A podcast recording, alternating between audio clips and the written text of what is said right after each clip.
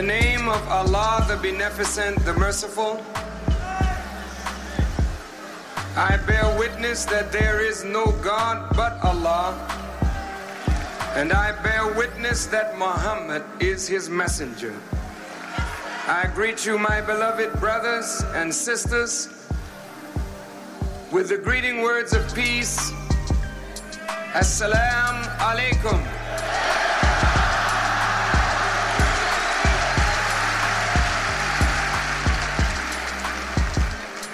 Brothers and sisters, words are not adequate to express the joy that I feel in coming home to New York City, the place of my birth.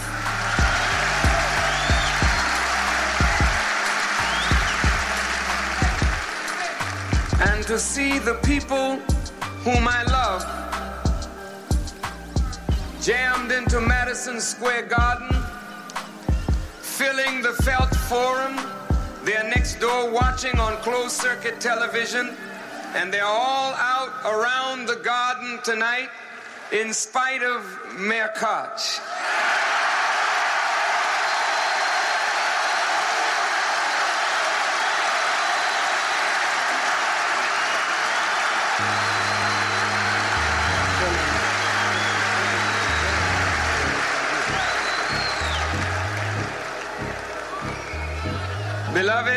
Brothers and sisters, I want you to settle down. We have a lot to say in a short time in which to say it. I beg your pardon for our being late, but it just was so many people. Thank you for your patience, brothers and sisters. Thank you.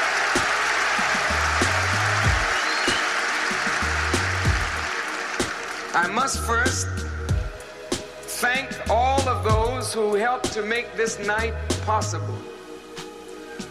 Naturally, all of you and the hard work of Brother Abdullah and the believers here of Temple Number 7, New York City, and those from the East Coast who worked right along with him, and of course from Chicago, who helped make this night possible. Thank you all for your hard work, for your words, for your encouragement. Thank you. But most important of all, thanks belongs to Almighty God, Allah, for He and He alone is giving us victory over our enemies.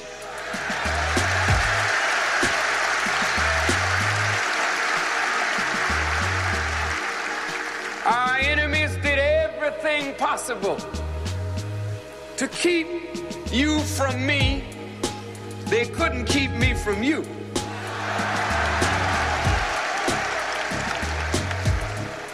And I must say to you that I'm honored tonight beyond words to see my many Muslim brothers and sisters from every persuasion of Islam and my many Christian brothers and sisters from the various denominations of Christianity. So we have Christians and Muslims, nationalists, Pan Africanists, socialists, communists, all under one mighty roof.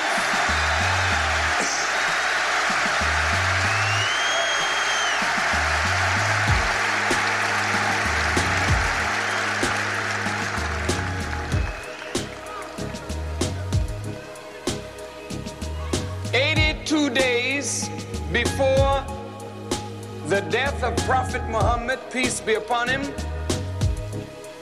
in his farewell pilgrimage, Allah revealed to Prophet Muhammad the 110th surah of the Holy Quran and verse 5, verse 3, pardon me, in the fifth chapter of the Quran, both of these two sections of the Quran form the basis of my talk to you tonight.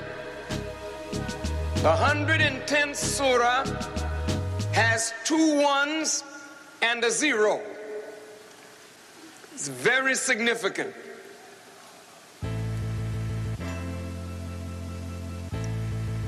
Listen to the words.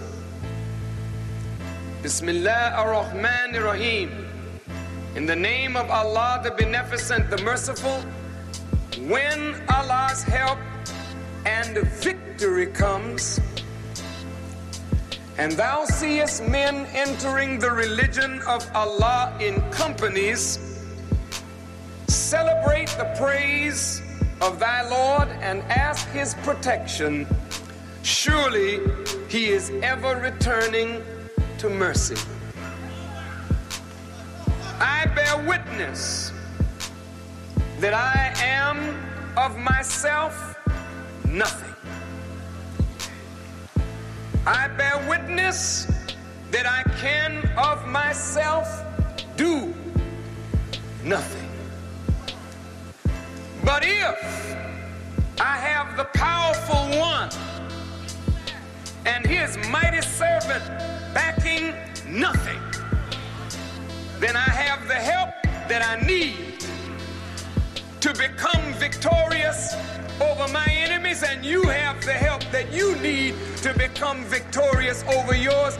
Black brother and sister, Puerto Rican brother and sister, Chicano brother and sister, Native American brother and sister, Arab brother and sister, oppressed people of the world.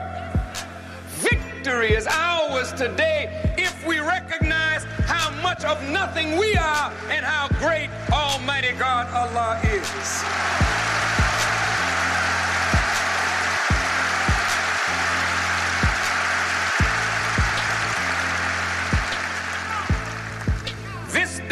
Prophet Muhammad said, Peace be upon him, have I perfected for you your religion and completed my favor to you and chosen for you Islam as a religion.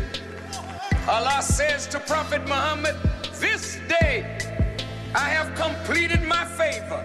This book, Quran, is the favor of God to all human beings of every color, every race, every nationality. This book is God's favor. He completed it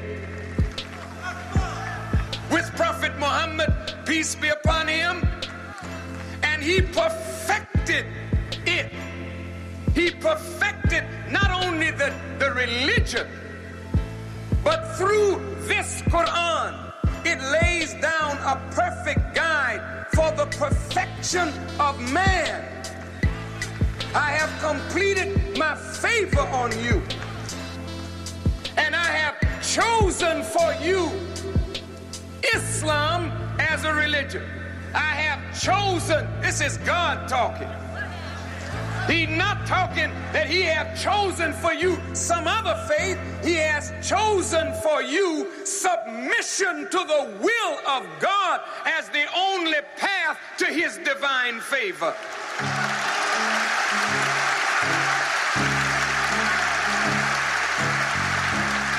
Well, you may say, I am a Christian, and you may say, I am a Jew. This is what you call yourself. Please, beloved, listen. Allah never sent Jesus to teach Christianity. Listen, Christians, listen, listen, preachers, don't get angry, listen. Jesus did not teach what you call Christianity. He knew nothing of it. That is a name was given to the followers of Jesus, and it's written there in the book that at Antioch they became known as Christians. But what did Jesus call himself, and what did he call those who followed him? Listen, my Jewish friends.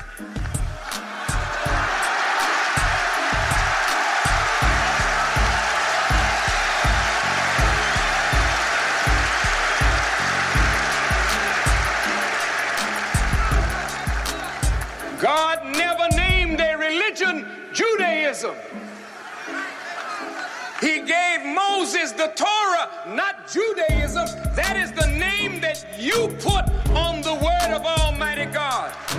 You put Judaism on it, you put Christianity on it, but Jesus and Moses both taught us to bow down, not to statues, not to stone, not to images, but to bow down to one God and one God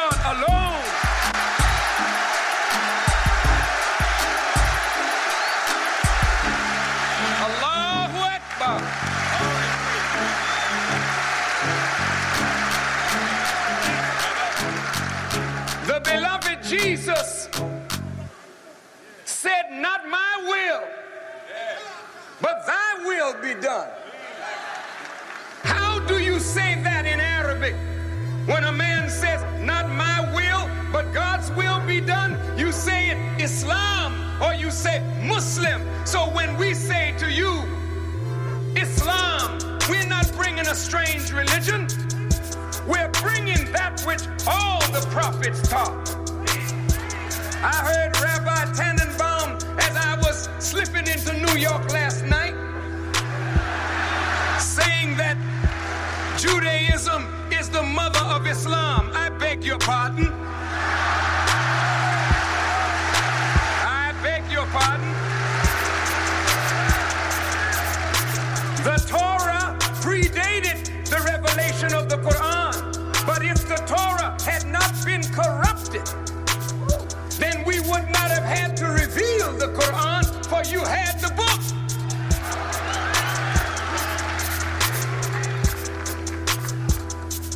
Prophet Muhammad gave these words to his beloved followers on Arafat in Saudi Arabia 1406 years ago, or near 1400 years ago. 82 days later, the Holy Prophet of Islam, peace be upon him, was no longer among us, but he said to his followers, I leave with you two things. This Quran and my example.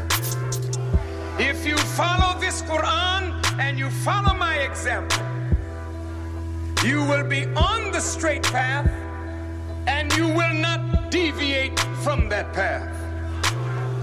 This day, here in Madison Square Garden in New York City, I'm delivering my final speech for a long time. Wait. You may ask, why, Brother Farrakhan? Have they frightened you? Not hardly. For eight years, I have crossed the United States doing from 250,000 to 350,000 miles of travel each year making speeches. This kind of traveling and speaking has done exactly what Allah intended for it to do. It has created once again movement in the masses of the people toward the truth. And it is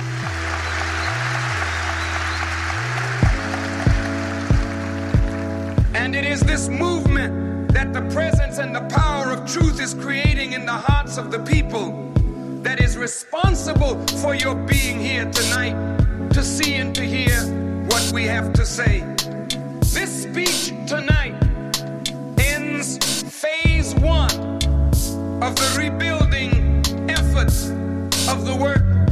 Nation of Islam. Phase one. I have been blessed to see the universality of the message of the Honorable Elijah Muhammad, and that that message is applicable to every human being on the earth. Consequently, the time limiting this message, particularly to black people in America and America in general, is now accomplished. And now this message and its universal application must reach more deeply the Puerto Ricans, the Chicanos, the Indians, in short, the totality of the human family of our planet. So, for the remaining months of this year, I shall be going to the Caribbean, to Africa, to the Isles of the Pacific, to the Far East and Asia to impart what Almighty God has blessed us with of the knowledge of Islam and the knowledge of this book, Quran. You say, but Farrakhan, you are just a baby in Islam. What can you tell the Muslim world since they have had the religion 1400 years before you were born? Yes, you have had it a long time, all right. But don't be surprised if one speaks to you out of the cradle and rocks the world from the cradle. And if a baby rocks the world from the cradle, then what will the baby do when it grows up?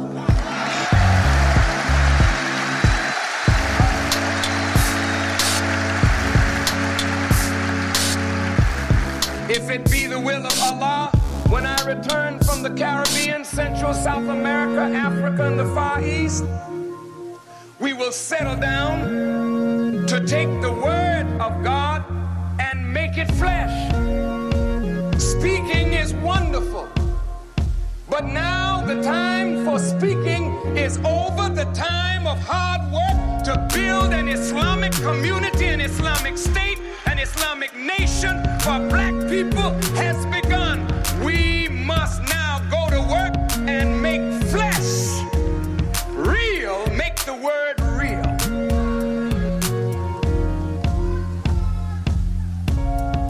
From the mature understanding that Allah is giving to us of the teaching of the Honorable Elijah Muhammad, I have asked all of you to come here tonight from different walks of life, from different races or nations, on this, the seventh day of October, which is the birthday of the Honorable Elijah Muhammad.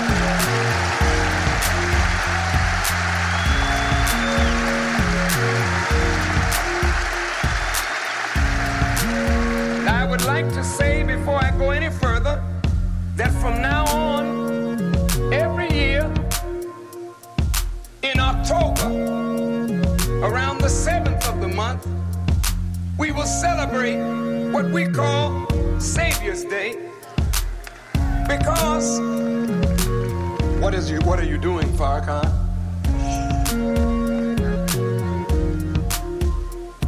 The more you know about the Honorable Elijah Muhammad, the more you will understand that his word actually came to save us from the condition that America had put us in. And so, to honor that work, we honor him and his work,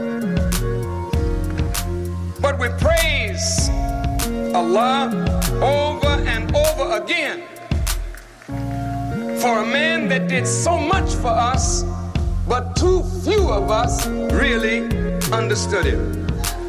So tonight, I am exceedingly happy to be here in this international city, in this prestigious auditorium, Madison Square Garden, a place that has been given to song and dance, sport and play.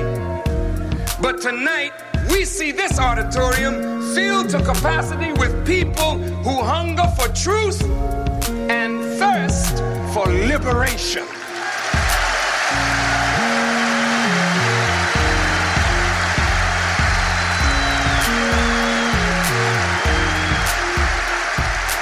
Now, if you notice, I have around me tonight sisters.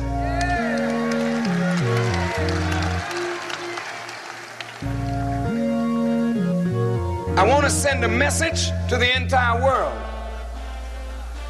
that the world is in the condition that is in because the world disrespects women.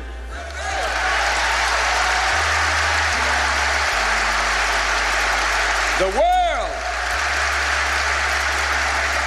is headed into hell because the world disrespects womanhood. Prophet Muhammad, peace be upon him, was the major contributor to the freeing of women. Unfortunately, traditions that are foreign to Islam have crept into Islam to push the woman out of that which Almighty God intends for her.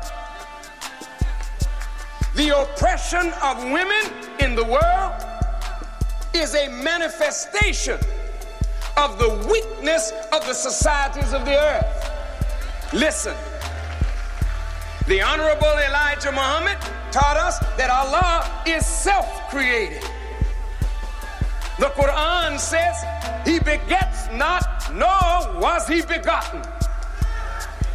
Well, if He was not begotten, He's self created. And if He's self created and created Himself out of the black womb of the darkness of space, think about this now. He has so much respect for that womb, he kept going back into it, creating sun and moon and stars and planets.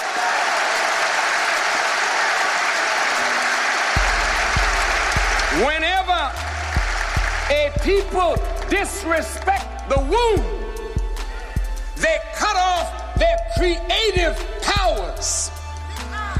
When you disrespect woman, you disrespect that which absolutely shows you a part of the nature of God Himself. This is why the oft repeated words of the Quran, Bismillah ar-Rahman ar-Rahim. You have Rahman and you have Rahim. You have the part coming out of the nature of God out of the love of the Creator. He creates and does good for all His creatures. Then there's another part out of His love called Rahim or mercy, undeserved kindness, where He gives to you and you don't deserve anything. A mother will love her child when it is wrong. She will love it and be kind to it when it doesn't deserve it. This is part of her nature. When man denies woman, he denies a part of his own nature that gives him balance. This is why the world is messed up today. You have denied woman and you have denied the quality of mercy in your own self. So I have sisters around me to say to the whole world the woman must play an important part in the development of the nation, or the nation will go to hell.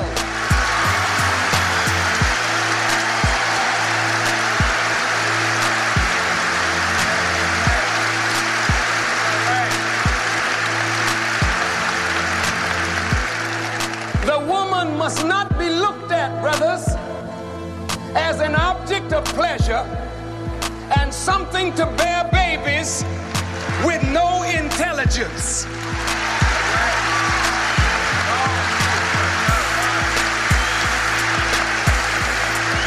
Any nation that has an uncultivated woman becomes an uncultivated nation. It is a foolish man who denies the mosque to the woman.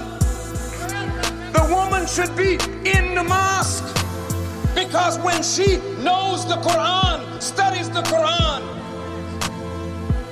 takes the Quran and internalizes it, she takes your children and she nurtures them in the Quran. But when you push her out and make her to feel like she's not wanted, she's not as good as the man. There's a dislike in her and she passes it on to the children. And so the children go away from Allah rather than coming toward Allah. You mistreat your woman, you mistreat yourself. You push your woman down, you push yourself down. You pick your woman up, you and I go up.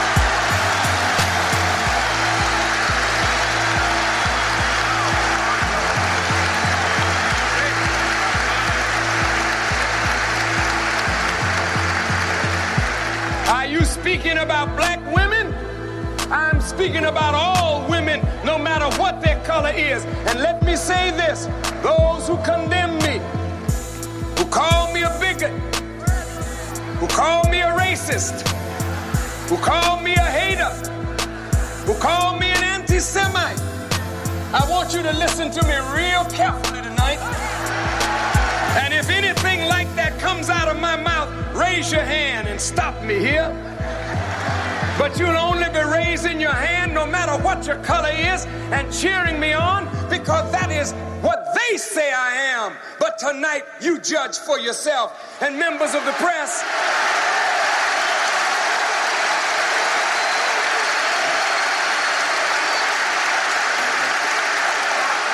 members of the press, I want you to know it is a great honor to me to see you in so much numbers here tonight. It is an honor. But, dear members of the press, I want you to listen carefully to me so you get my words right tonight for once. Just for once.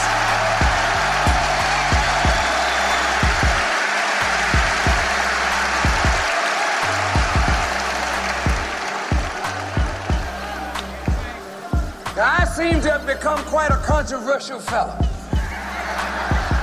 See, everywhere Farrakhan goes, there's controversy around this man. There has not been a black man in the history of America that has been so repudiated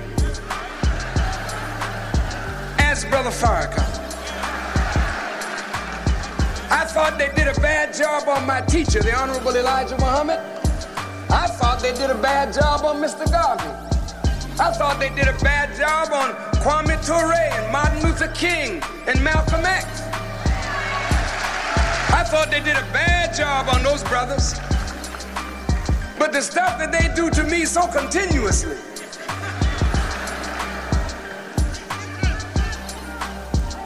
You might wonder tonight why Brother Farrakhan is smiling I know something. I know something. Can you imagine? The governor of this state, Mr. Cuomo, the mayor of this city, Mr. Koch, senators and congressmen and assemblymen. Yeah, I don't blame you, brothers and sisters. They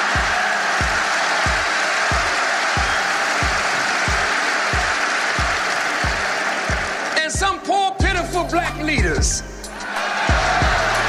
have spoken out.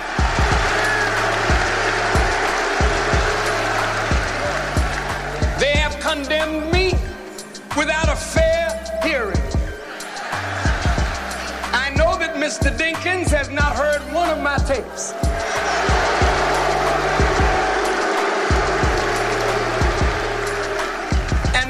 These people that I've I talk with them on a personal one on one basis. They act as though they don't know me. Farrakhan is not a stranger. You know I'm not that kind of person. Why didn't you stand up and tell them? I'll tell you why in a minute. The mayor, the governor, the president, the vice president, the senate, they've called me a lot of ugly names. Now, if I were a man of weaker character, these kinds of ugly names would make me feel so badly that I would not be able to appear in the public. However, it is because I know the rightness of the truth that I speak the rightness of the cause for which I am raised up by Allah that these words only serve as fuel for the fire in me to make me fight harder with the truth that I have received from the Honorable Elijah Muhammad.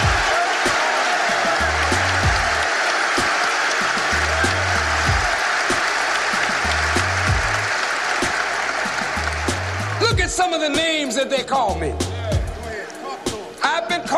Divisive, a Hitler lover. They even went so far as to call me in the Jewish paper this week the new Hitler. A hater, a Klan lover, a con man, a bigot. And then they topped it all off. They called me the devil himself.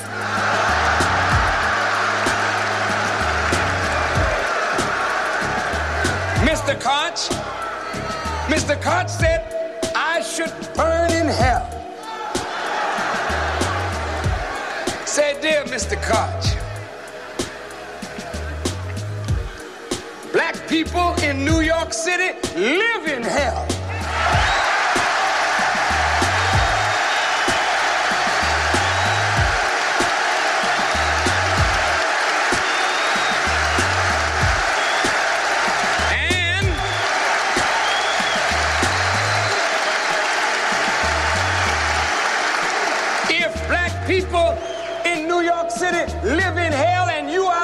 Keeper of hell, then you must be the real devil himself.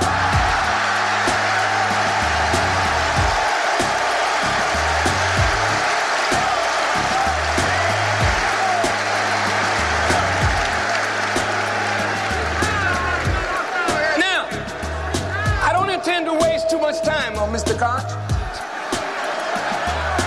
But Mr. Koch ought to be very careful. He really should be very careful. Because he don't have any power to assign me to hell. None whatsoever. But be careful, Mr. Koch. Because the scripture says that on Jesus' return, he will not accept certain characteristics.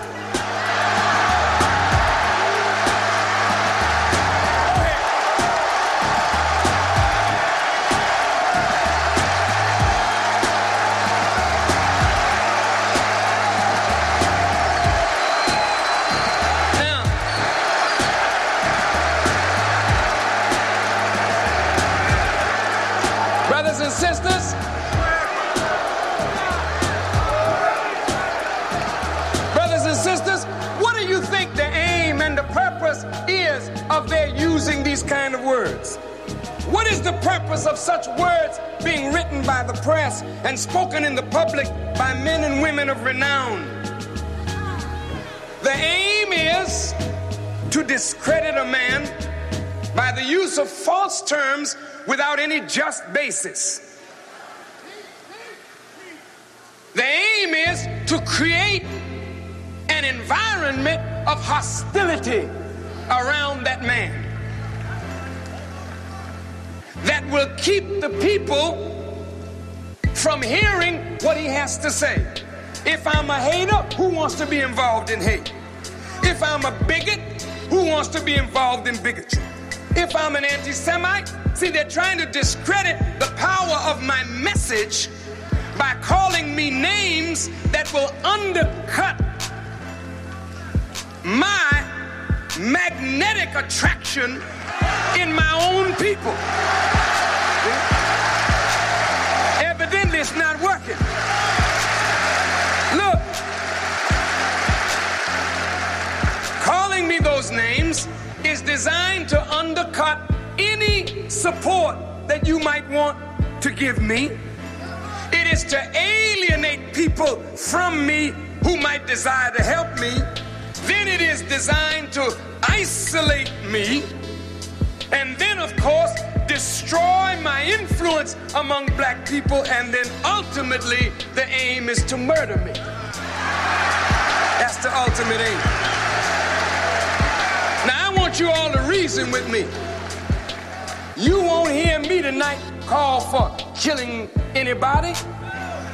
But look, the idea of my being referred to as a Hitler is to plant in the minds of those who suffered from Hitler's mind and Hitler's work that we must never allow Hitler to come up again. So we must never allow this man, Farrakhan, to grow into power that he may do to us what Hitler did to us. Isn't that something? So, brothers and sisters, the germ of murder is already sown in the heart of Jews across this nation and across the world. And those who sympathize with Jews, they have a heart now filled with murder for Louis Farrakhan. So some person is going to think, as the scripture says, that they're doing God a favor and seek my death. Isn't that something? When I spoke in the forum in Los Angeles, 19,000 black people came out. The Jewish Defense League was outside chanting to kill Farrakhan. Kill Farrakhan. Yesterday on the news, we saw them asking the question, What do you want? We want Farrakhan. How do you want him? We want him dead. Now, you can't find one word in the text of my speeches that calls for death to Jews. But I am made to look like a total wicked man, and here are people calling for my death. Let me say to you, Mr. Press and Mr. Government of America, what do you think will happen to America if anything happens to me?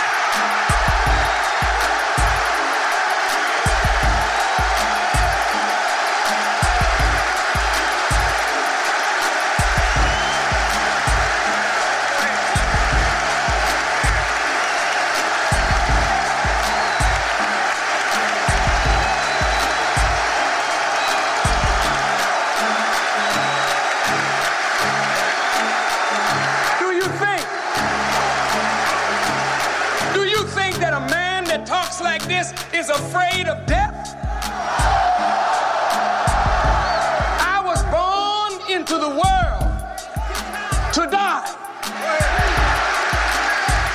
But I was born to do a work for Almighty God for the liberation of my people in America and oppressed people all over the world. So death don't phase me. But I wonder, are you as ready to die as you are to kill?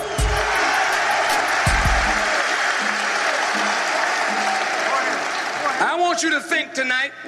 Don't worry about work tomorrow, because you'll fly to work tomorrow if you got a job.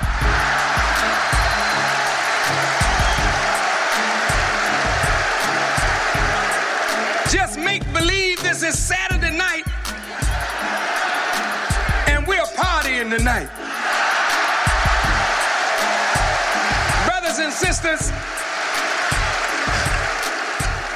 isn't it interesting? That people are not neutral where Louis Farrakhan is concerned. They either love me or they hate me. There doesn't seem to be any middle ground. Many of them make Farrakhan the litmus test that determines jobs and position. If you condemn Farrakhan, you can get the job. If you don't condemn Farrakhan, you will lose the job. Black people in Hollywood showed up at a $50 plate dinner, and the TV scanned to see who was there. And the next day, some of those black actors were being threatened just for being in attendance. They didn't say anything. But I want you to know You just can't frighten black people anymore like you used to.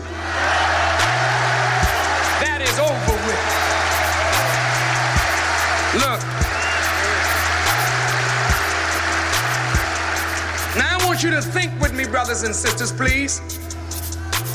There are those who call me devil. And evidently, by the sound in this auditorium, you believe that Farrakhan is a good man. Now, wait, wait a minute. How could there be such opposing views of one individual that range from the extreme of God to the extreme of devil? How could one man evoke that kind of hatred on one side and love on the other? What is the nature and character of a man that can inspire two extremes at the same time? And what does this have to do with the time in which we live and what we should expect from God in such time? Don't you realize that the people are divided over me? This is exactly the way it is written The book says that this day would be great. There's that word again. Great and dreadful. The day has two dispositions that are opposite each other. Then the man of God who comes in this time will manifest those two dispositions in the people. He will manifest love and he will manifest hate. You say he's divisive. It has to be that way. You can't mix God and Satan. You can't mix a hypocrite with a true believer. You can't mix a slave master with a slave, an oppressor with the oppressed. Something has to separate them and make them see each other, and then we go to war to find out who going to rule on this earth, either God or Satan, right or wrong. This is not a play day, this is the day of war. It is not I who have said it, the scripture has said it. It is the time of war. You are not going to get liberation praying about it.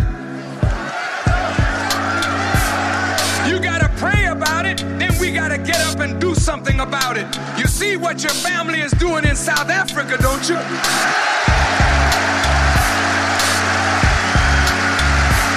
Now, is this man Farrakhan from God or is he from Satan? Now, look, if I were from Satan, this world would love me because this is Satan's work.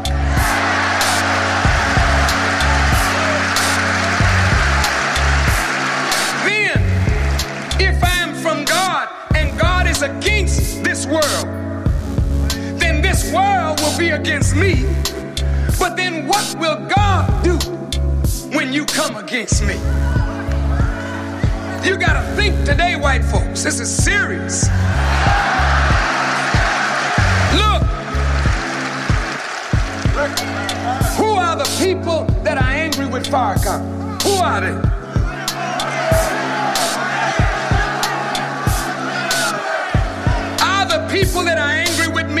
The righteous?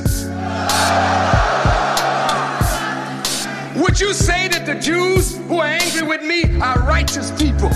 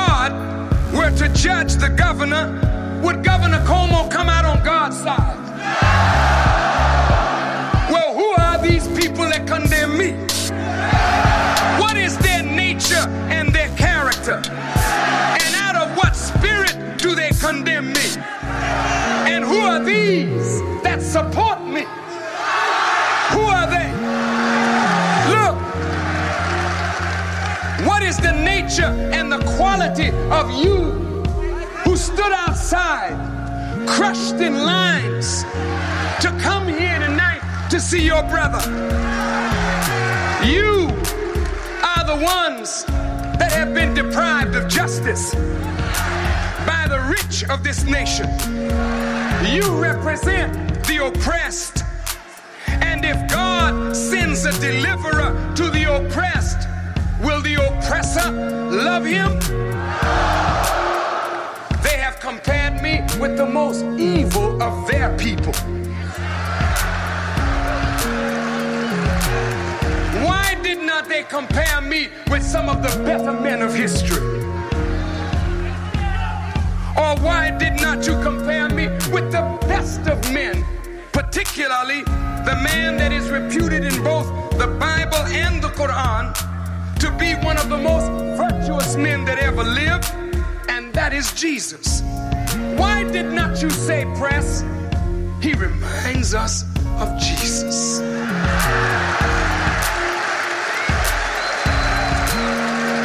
Now, wait a minute.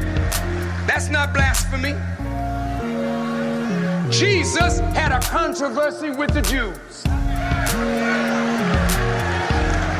Farrakhan has a controversy with the Jews. Just listen. Jesus was hated by the Jews. Farrakhan is hated by the Jews. Jesus was scourged in the synagogues and in the temples. And Farrakhan's name was ringing in the synagogues and temples of this nation as a wicked and evil man who has come against the Jewish people. What did they hate Jesus for? Was it because Jesus exposed their wicked hypocrisy? Was it because Jesus came for the poor, for the disinherited, for the despised and the rejected? The work of Jesus was a work of healing. He caused the blind to see, the deaf to hear, the dumb to speak, the lame to walk, and he raised the dead to life. Was not that a good work? But look, they called a man that did a work like that a devil. Read your Bible. They called Jesus a devil. I'm not a Rudy Poop, Johnny come lately. I have been working in the black community for 30 long years. You are just like Columbus. You just discovered me yesterday, and now you think I just came into existence.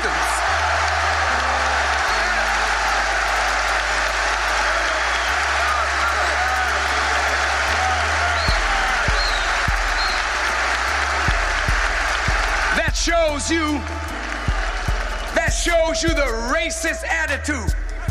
That it's only when white folk discover you that you're really found. I was in the black community drawing thousands of people, and white press wasn't there. I came to City College in 1980 before the Jesse Jackson campaign and drew 12,000 people and turned 2,000 away. Came back the following year to the armory and packed the armory. The press wasn't there. In 1974, on Randall's Island, we talked to 70,000 black people, and you weren't there.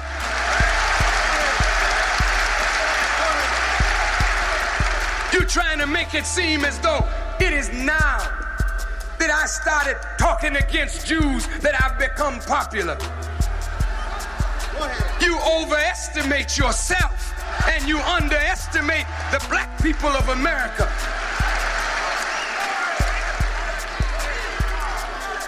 For 30 years, as a student of the Honorable Elijah Muhammad, I've worked in the black community, and no one can deny the effect of the word that I taught from the Honorable Elijah Muhammad. You may come to hear what Farrakhan has to say, and you come in blind with a napkin over your eye. But you go away seeing.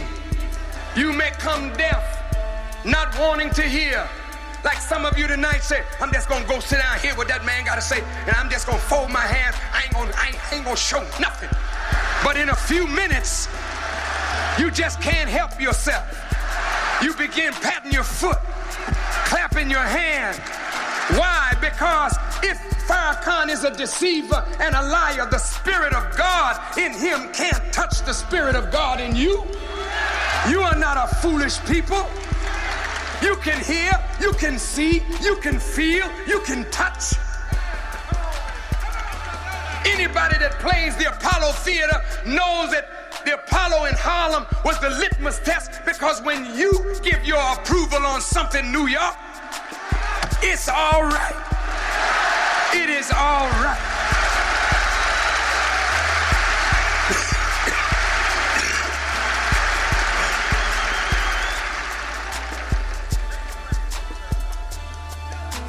the power of truth opens your ears, and after you hear the truth, your tongue that was knotted with fear is unloosed, and you speak with the tongue of a free man. You speak the language of truth.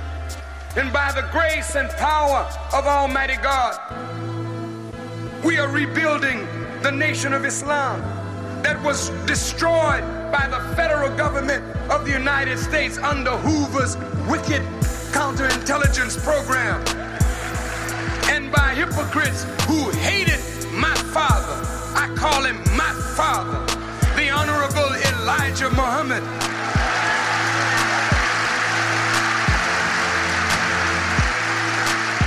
But that nation that you thought you destroyed, here it is again.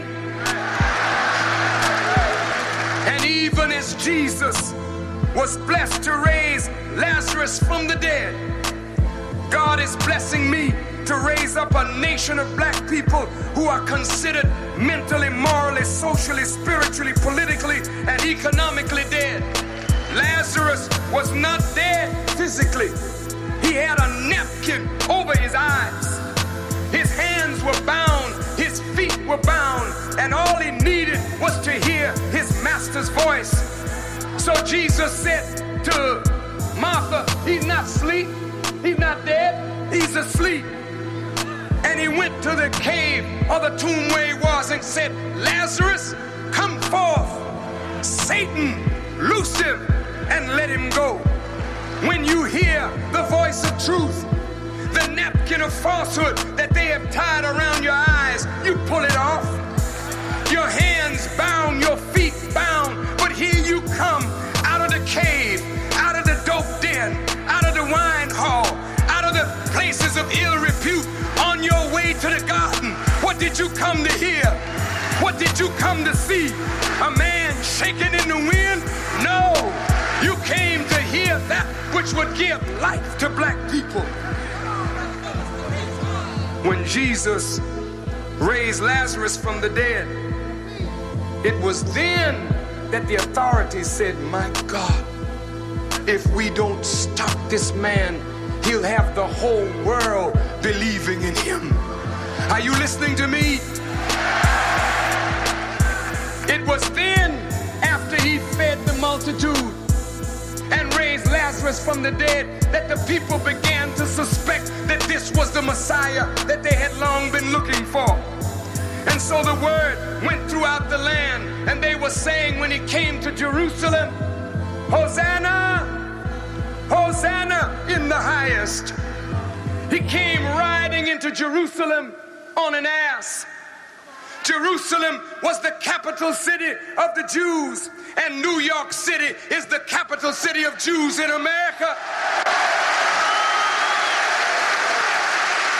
This is a modern Jerusalem. And I have come here tonight, and you have come out, and your words are words of honor, words of praise. You're beginning to suspect that there may be something in this brother from Almighty God for all of us. Even those of you who knew me as the minister of temple number seven, you heard your brother. Maybe you had a different thought about me. Maybe you began to think I was an evil man. But God would not give me the blessing of resurrection and the power to give life to a dead nation if I was an evil man who didn't love you and was willing to die for you. My life is a testimony that I never was evil. I never did anything but good for the black nation.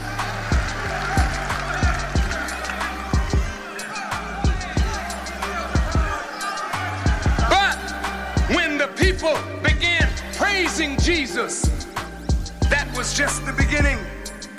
That was the signal that he was about to be betrayed.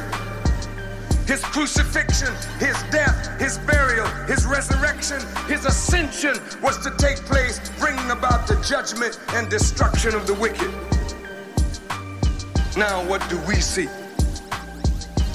If we see the rise of that which was destroyed, and you see a resurrection, more importantly, not a resurrection of that which is narrowly called the Nation of Islam, but you see a resurrection in the spirit of the people in general to stand up and fight for their own liberation. This is the resurrection of the dead that the scriptures of the Bible and Quran is talking about.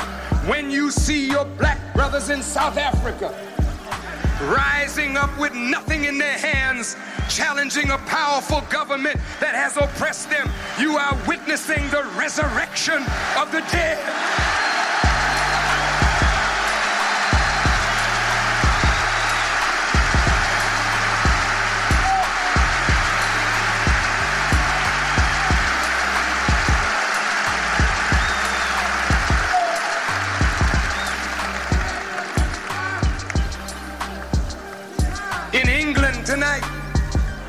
Your black brothers and sisters in the United Kingdom are rising up against oppression there in England.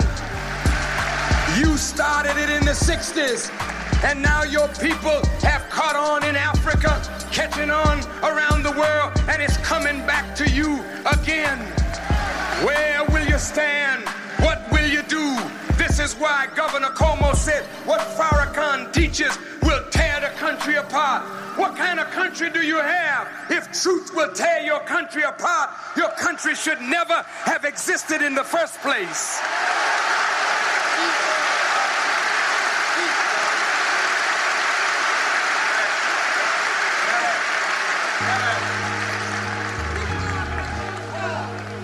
Now, brothers and sisters, the Jesus of 2,000 years ago, according to the teaching of the Honorable Elijah Muhammad to us, and according to history, he never spoke to the multitudes. Not that man 2,000 years ago. There were hardly any multitudes in Palestine. The Jews did not want to hear what he had to say. He was calling them back to the law of Moses that they had rejected. He only taught 35 or 36 people at a time. That poor man suffered much for the truth. But today, thanks to Almighty God Allah, we're speaking to tens of thousands of people across this nation, and the wicked are very surprised and they're angry because no matter what they've said against me, black people are coming out to hear what we have to say. Listen, this again shows that their propaganda does not have any more effect on the minds of the people. The black leaders that have been their voice against black people don't have any more effect on you. The black leaders, I want to say this, you are finished.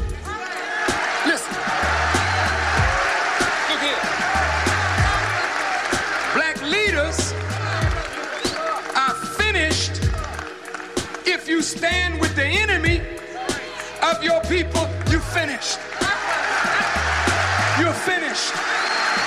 You can't lead us no more. If you want to be an apologist for white people and condemn your brother without giving me a hearing, most of these leaders have my phone number. They know how to call me. Don't ask me what I said as long as white folk tell them that he said such and such and so and so. Condemn him. These silly toms run out and do their master's bidding.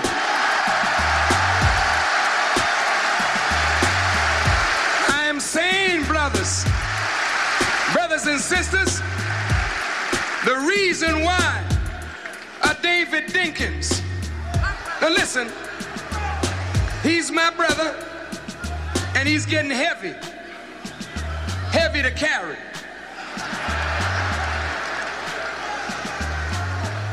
The reason David Dinkins would do that is because they don't fear us, they fear white people. What I'm suggesting to black people is that the leaders have to begin to fear the people that they say they represent. Do you hear what I'm saying? You hear what I'm saying? No, you don't. Because when the leader sells out the people, he should pay a price for that. Don't you think so? Do you think the leader should sell you out and then live? Should make examples of the leaders so that the next one that comes along will respect you enough to do that which pleases the masses of the people.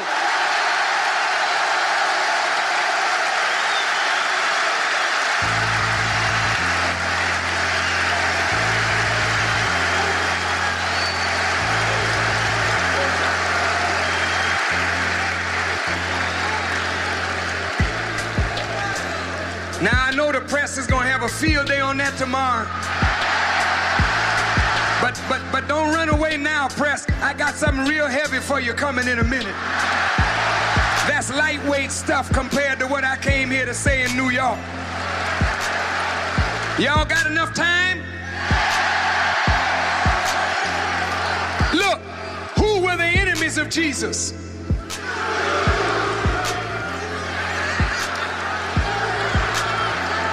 The scribes. Look at the word scribes. It comes from the Latin word scribo, which means to write. The writers, they were Jesus' enemies. How do the writers treat me? They're my enemies. The Pharisees, the Sadducees, the chief priests, and there was a hypocritical element of the people that were around Jesus that claimed to believe, but they really did not. Now the Jews are going throughout America trying to line up all the black leaders to condemn me, to repudiate me. Some black leaders do so from ignorance. Others do so while they know better. Now, the Jews will not come out and challenge me in a substantial way and say, Farrakhan. Don't call me anti Semitic. Say, Farrakhan, you are a liar. Then present the truth. See, they don't do that. If they had the truth to refute me, they would have used it by now. But the Quran says when truth comes, falsehood vanishes, and falsehood is forever a vanishing thing. They cannot say that because they don't have the power to condemn what I say. Now, this is going to get very heavy in just a minute. I want you to hold on tight here. Hold on. They don't have the power to condemn me, so they falsely label me. And they use the stranglehold that they have over the government Did you hear what I said? The Jewish lobby has a stranglehold on the government. 246 members of the House of Representatives are honorary members of the Israeli Knesset. And 46 United States senators are honorary members of the Knesset. This is why whatever they want, they get it because the president himself is actually punking out to the Jewish lobby. The president.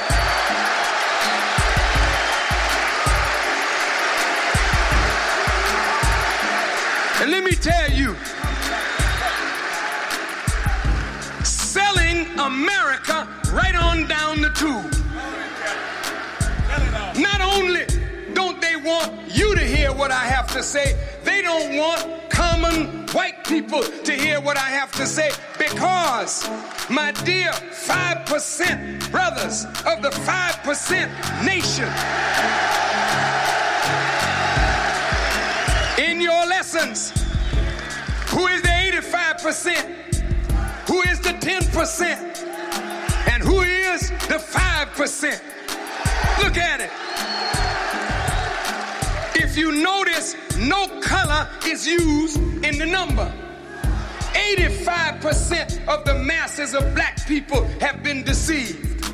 85% of the masses of white people have been deceived. 85% of the human family of the earth has been deceived. And there's a small clique of 10% who know the truth, who know the living God, but are blood suckers of the poor and keep the poor ignorant to the knowledge of God and the knowledge of the truth. Bear with me because it's going to get a little heavier than what it is right now.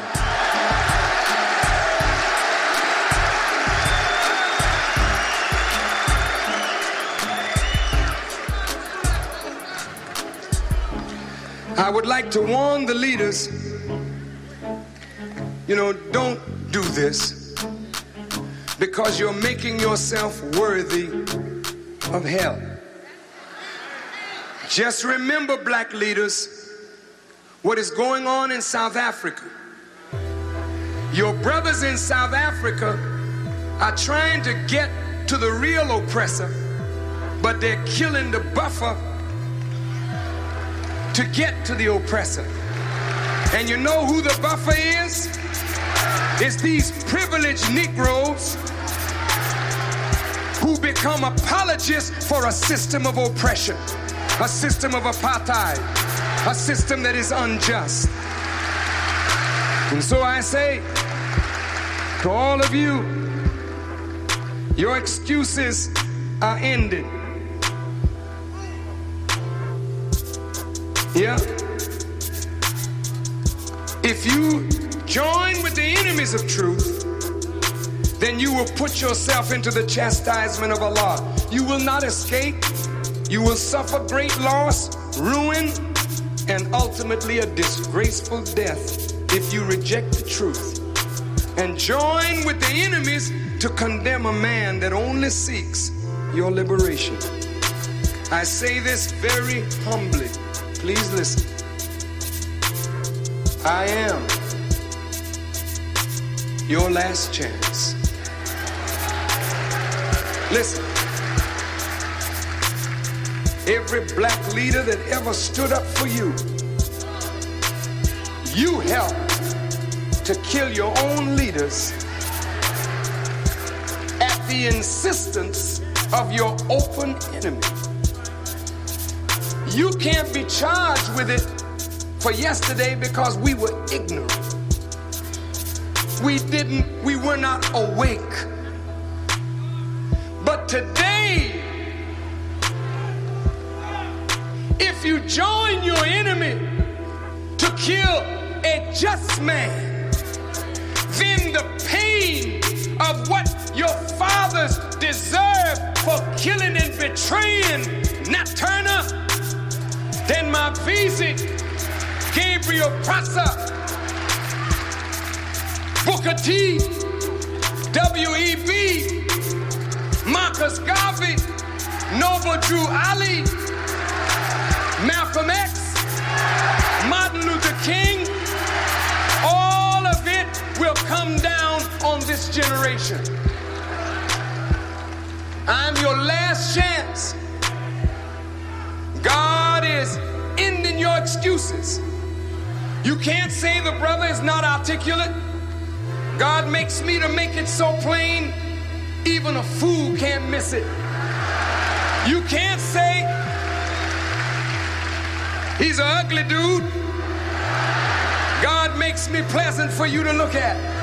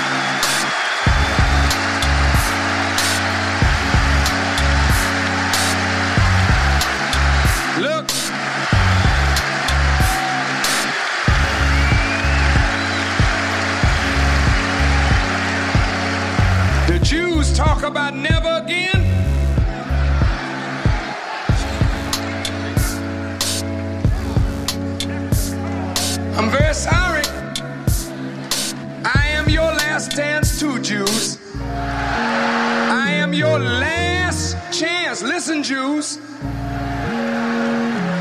little black boy is your last chance. Why do I say your last chance? Because the scriptures charge your people with killing the prophets of God. And if you want to show the world that you are better than your fathers, I am not a prophet, the footsteps of those worthies. And if you rise up to try to kill me, a man that has told you the truth, then Allah promises you that He will bring to bear on this generation the blood of the righteous, not just from Abel to Zechariah, but from Abel all the way to the last man you killed recently. Be killed outright. I'm gonna say that again.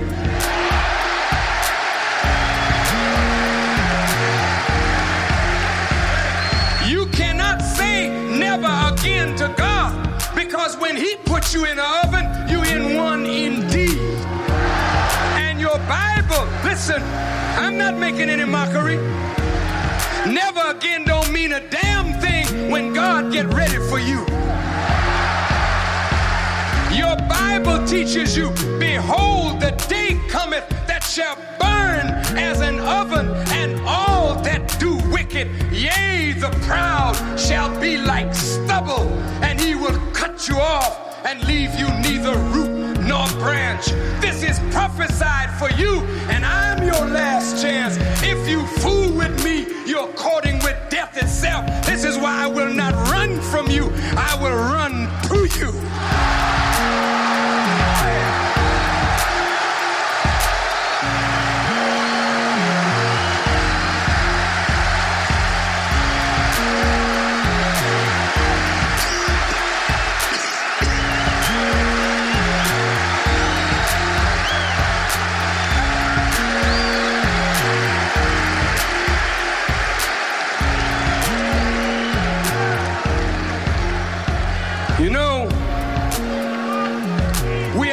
Paper called The Final Call. The Honorable Elijah Muhammad sat with me one day and said if there was any symbol that could rec- rep- represent his work, it would be a trumpet. Because the trumpet is the sign of the resurrection of the dead. Your Bible teaches you that a man named Gabriel would blow his horn and the dead would arise. Don't you think it's some, uh, what's that great black trumpeter, Louis Armstrong? Don't you think Satchmo is coming back from the grave to blow no trumpet and some dead folk in the cemetery gonna get up? That means a man of God will stand up with a brassy truth in his mouth. Nobody can sleep when a trumpet is sounding. So it stirs up white folk, it stirs up black folk, it stirs up everybody. But the final call cannot be sounded forever. When a final call is given, there's a time when the trumpet has to cease. And when I said that this is the last great speech or the last speech that I will give for a long time, that means it's time to put the trumpet up because there's another trumpet that comes behind the sound of my voice. And that trumpet is that death and destruction that is prophesied for America and for you. I know you, beloved, you are good people, but you will not be good on a word alone. It's going to take a whipping to get you right with Almighty God. So I'm putting up the trumpet so that God can do his work. And I'm saying this just if you doubt what I'm saying, after I speak tonight and stop my talk inside America, watch what God brings down on America. Just watch it.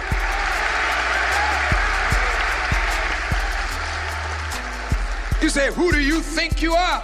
Just your brother. But I'm nothing that's backed by power. You see. And so that second trumpet is about to play its notes. Now, beloved, I hope you are all right because now phase two of this lecture. We're already over time. We're going to have to pay the money. But there's something I want to say. You know, the Honorable Elijah Muhammad was a very wonderful man, but he's a very misunderstood man, even by many of us who followed him. We really didn't understand it.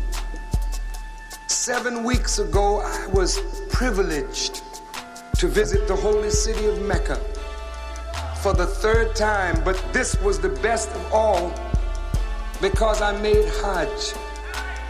As the guest of the World Muslim League and its Secretary General, Dr. Nashif, Nasif, I shared an experience with nearly two million Muslims from around the world. And that experience touched me profoundly. Although this is was my third trip to Mecca, this Hajj profoundly deepened my love for the Muslim world my respect for the Muslim world, it deepened my love and respect for Prophet Muhammad, peace be upon him, and what he came to give this world.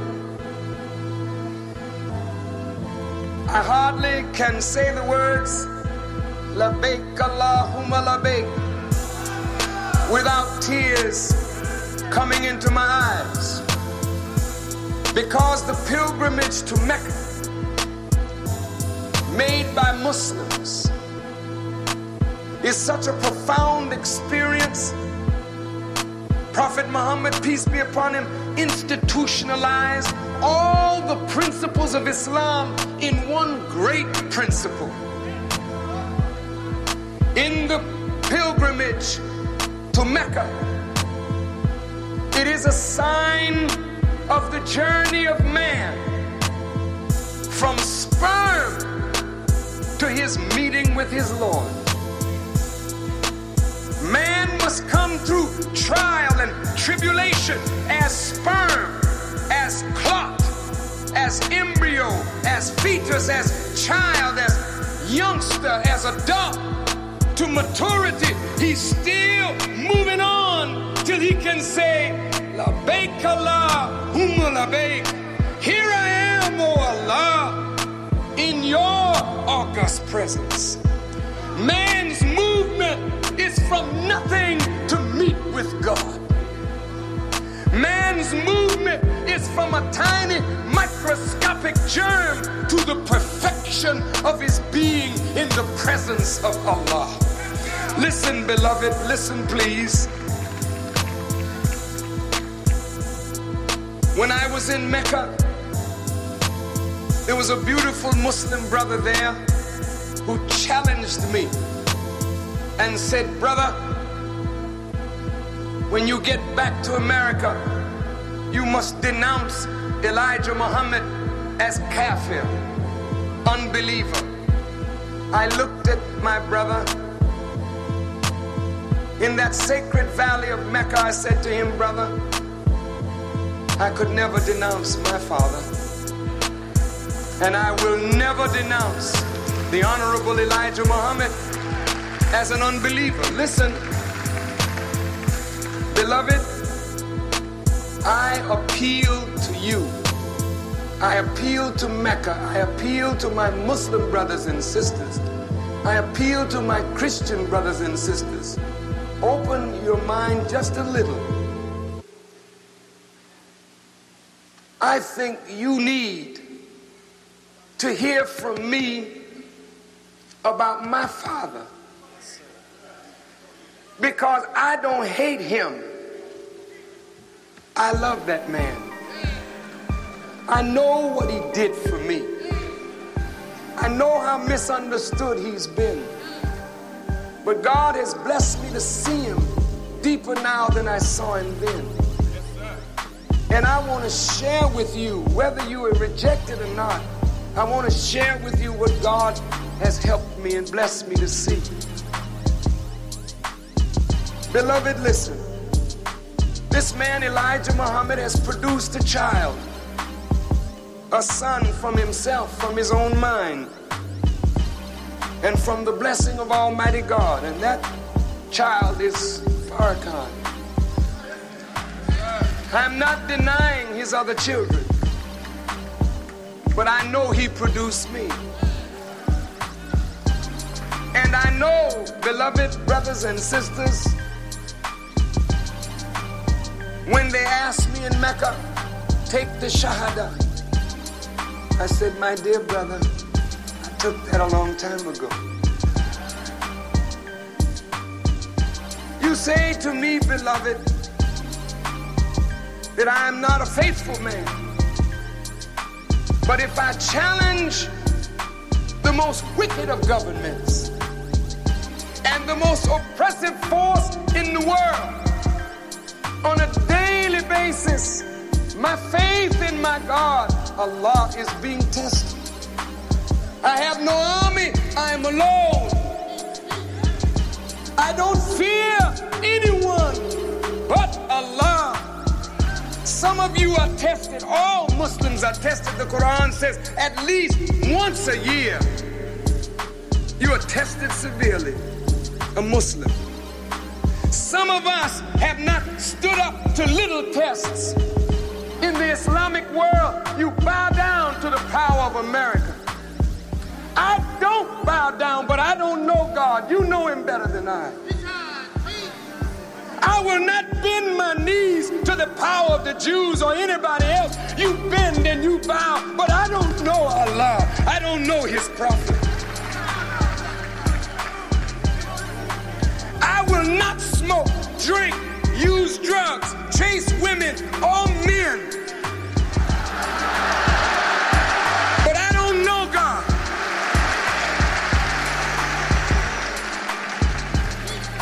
Now, if my father produced a child that is challenging the wickedness of a world, and God is blessing me with success, for no one can give you success but Allah, and none could give us victory over these enemies tonight but Allah. It is not because I am an unbeliever. It is because I put my trust completely in Allah. When He says, Fear me and me alone should you fear. Don't set up no rival with me, no partner with me. I am one and I have no equal. I believe that with all my being that there is no God but Allah. Now listen. Beloved, you must try to understand the profound way that Elijah Muhammad brought us an approach to Islam. Notice what I said an approach. Because here's a people totally destroyed. The black people in America are in worse condition than any people that ever received a prophet. The Arabs, in their state of Jahiliyyah, were in better condition than the black people in America, for the Arabs were in their own country.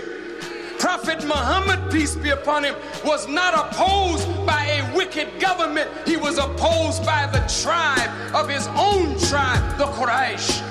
But these black people, in order to be free, have to challenge the most powerful and wicked government on earth. They must challenge him, and they are mentally dead and totally destroyed as a people. Listen to me, please. Elijah Muhammad said to us that we, the black people in America, are the people that fulfill Abraham's and the vision of Abraham. Now, if we are wrong, then don't call me anti Semitic. Say it's a theological argument and let's argue it out theologically.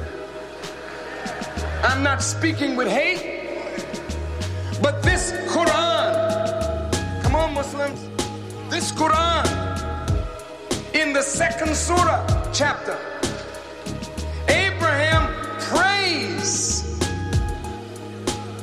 that Allah would accept his work and Ishmael's work of rebuilding the sacred house, the Kaaba. Abraham prays that Allah would turn mercifully to him and show him his way of devotion. Abraham prayed that God would make him a Muslim and raise from his offspring a nation of Muslims. Not a tribe, but a nation of Muslims. Elijah Muhammad was not wrong when he said, We, the black people of America, are the lost, found members of the nation of Islam. Islam means all the believers in Allah and His Prophet Muhammad, peace be upon him, whether they're black, brown, red, yellow, or white, they are in the nation of Islam. You are lost. And we cannot reconnect the lost brother with the nation of Islam, the broad nation, until he is resurrected and reformed, then he can be reconnected. So the process that Elijah Muhammad had to go through is a process of resurrection, reformation, then development, then reconnection. Are you listening? Hear me now. Allah says to Muhammad that his covenant does not include the wrongdoers. The Arab world, the Muslim world has deviated from this Quran and from the Sunnah of Prophet Muhammad. I am not talking about the Sunnah of his dress the sunnah of his personal care and way. I'm talking about the principles that undergird everything that the prophet said, everything that he did. It is rooted in universal principle. And when you don't apply the principle that is found in his example, you deviate from the word. So the Quran is treated as a forsaken book by most Muslims. Prophet Muhammad himself said, Three generations after me will no longer be of me. So you have the four rightly guided caliphs and several after. And for 300 years, the scholars say they tried to live pure to Prophet Muhammad's word. Then they began to deviate. Wealth corrupted them, power corrupted them, and Islam had a setback for 1,000 years. You cannot deny this, Muslims.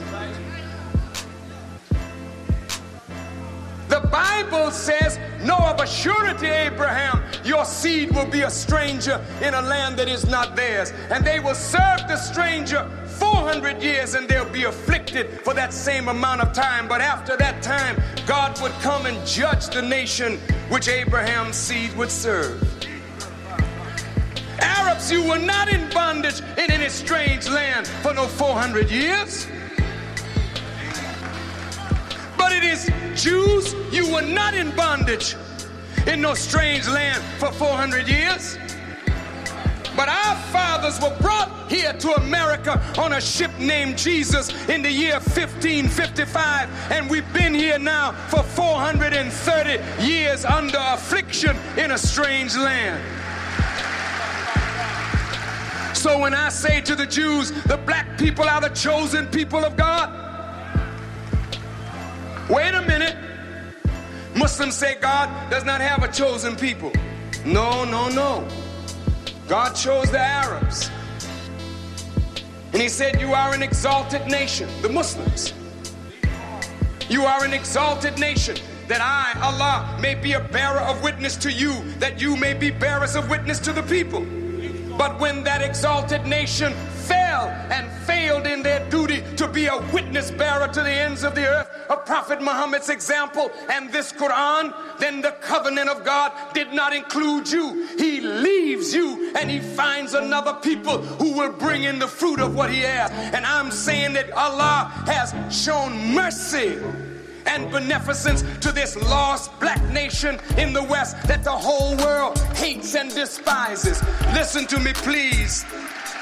I know this is an economic message I'm supposed to give you, and I'll get to it in a minute. But, beloved, I want you to be patient with me tonight. You got a little time? I won't be but about a half hour more. Can you stand?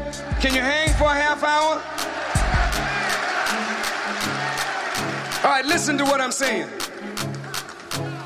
Muslims, in Prophet Muhammad's last speech, Prophet Muhammad said, and I'm quoting, there is no superiority of the Arab over the non Arab or the white over the black. Is that what he said? Prophet Muhammad was not leading us to a vision of white supremacy or black supremacy.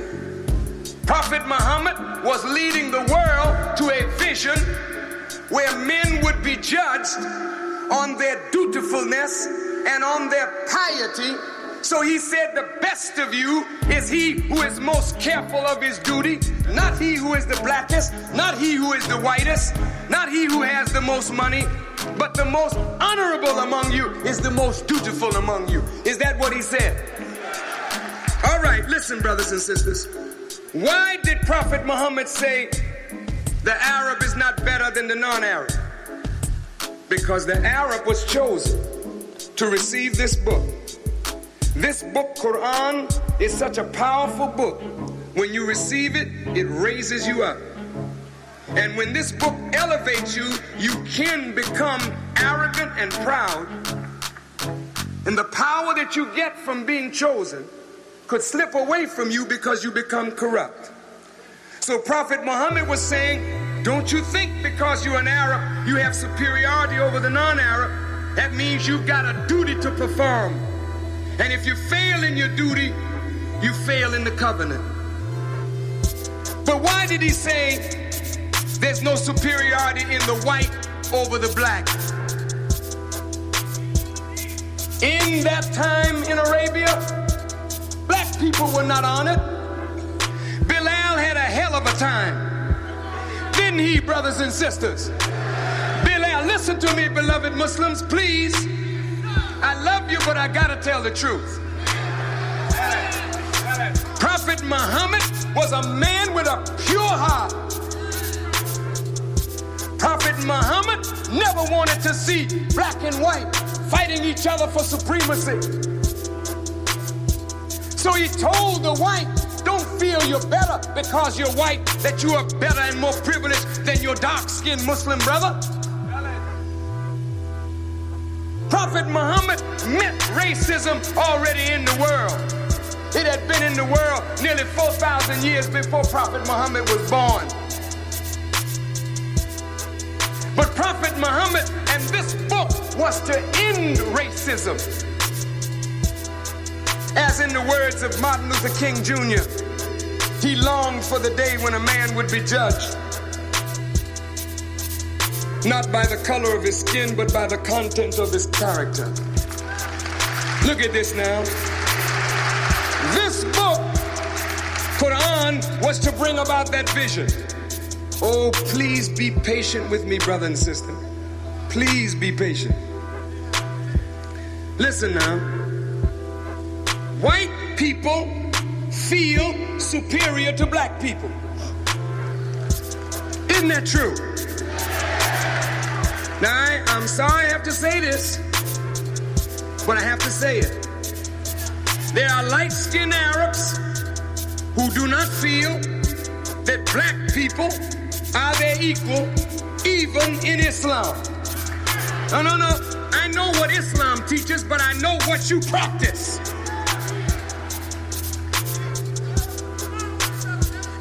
The practice of Muslims that have dirtied the religion. It is the practice of Jews that have dirtied the religion. It is the practice of Christians that have dirtied the religion. The religion is pure, but when we misapply it, use it for worldly purposes rather than the purpose for which God intended it, we make it a dirty religion. And this is why people reject religion today because religion has been made dirty by the practitioners of religion. Are you listening to me? Just a few more minutes. Please. Not only do white people feel they're better than blacks, but all of the lighter skinned people of the people as though we are nothing, never were nothing. And when they are with us, they smile, they act cordial, but deep down inside, most of the people of the earth feel that black people are absolutely inferior. And religion don't blot it out. I don't care whether it's Islam, Christianity, Judaism, Buddhism, you feel you're better than the black people of the earth. And that is a reality.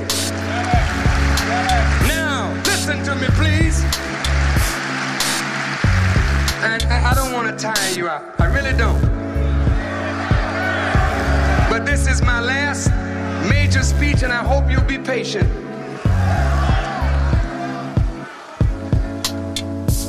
Brothers and sisters, if this book is to be made real, someone has to destroy the mentality in whites and light skinned people that blacks are inferior. And someone must destroy forever in black people that you are some reject of the Creator. Now, with that as a backdrop, with that as a backdrop, listen to me. A man came from Mecca, Fard Muhammad, a light skinned Arab whose father was a black man, an original black man, and his mother was a Caucasian. Fard Muhammad came in 1930 and he taught Elijah Muhammad that the black man is the original man. Listen. And he referred to the black man as God. Wait, wait, wait. Now I want you to hear me. Listen, now don't get excited. Muslims, please don't get excited. Don't get excited. Listen to me, please. Listen, please.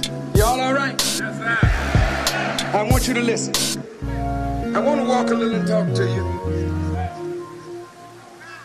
Just give me a little room here. That's right. Look, brothers and sisters, the aim of this teaching was not to make racists. Well, even if that wasn't the aim, that's what happened. It's true, it did happen. Why? Because a child has to grow to understand the depth of wisdom. When you put a jewel of wisdom in a child's hand, the child may misuse it until he learns how to use it. We were not given this teaching so that we could walk around macho and put on white folk what white folk had put on us. But that teaching was to break up a mind that was in the world that was based on falsehood. Now, look, today that will deny what Elijah Muhammad says. They have studied it biologically, genetically, mathematically, historically, anthropologically.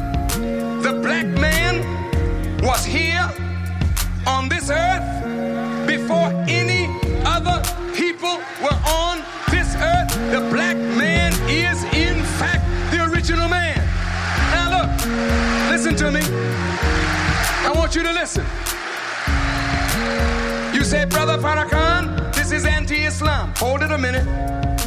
Hold it a minute. In the Quran, the original man of the Quran is called Adam. You don't talk about Adam's color, you say Adam is the first man.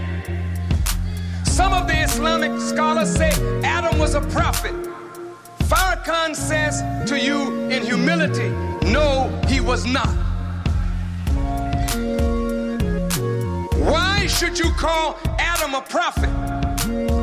Prophets have to have a precondition that calls them into existence. If there were no people on the earth before Adam, then there was no one for Adam to reform, no one for Adam to teach. So don't call Adam a prophet. Adam was the firstborn of Allah. He was born in the nature of the God Himself. He's a human being, but He has the potential to be God. Listen to me. I'm not crazy. I'm not un Islamic. I'm right on it. Your Quran, my Quran says when Allah made Adam, He made him from the dust, He made him from black mud and he fashioned him into shape. Isn't that right?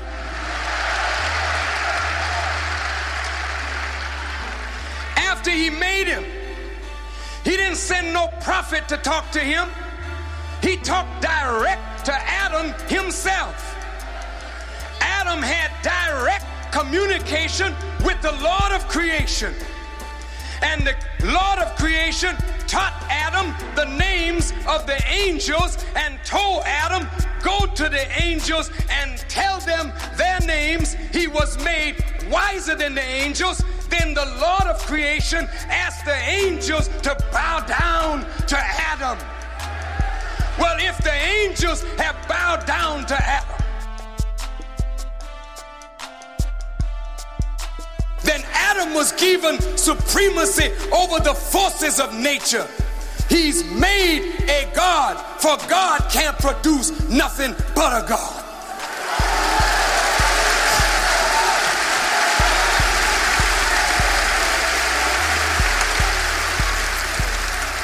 But remember, we say, illallah.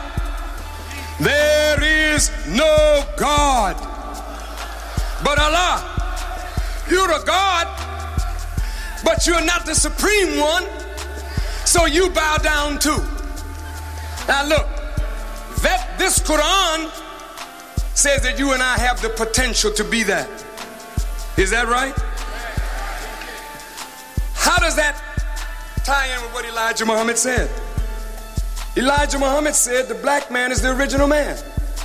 Your Bible says from one blood came all human beings. The Quran says he created man from a single essence. Then he spread forth families. And the Quran says he made you into tribes and families. And the Bible says he separated the sons of Adam. If two white people cannot produce yellow, much less black, if two yellow people can't produce brown, much less black, then the black man is the original man. He's the Adam. This is why the Quran calls him a man having the nature of God. You don't have to join Islam. You are born by nature a Muslim. All you have to do is be yourself. You are the righteous. You are the powerful. But your power is dormant. Why did he reveal such teaching?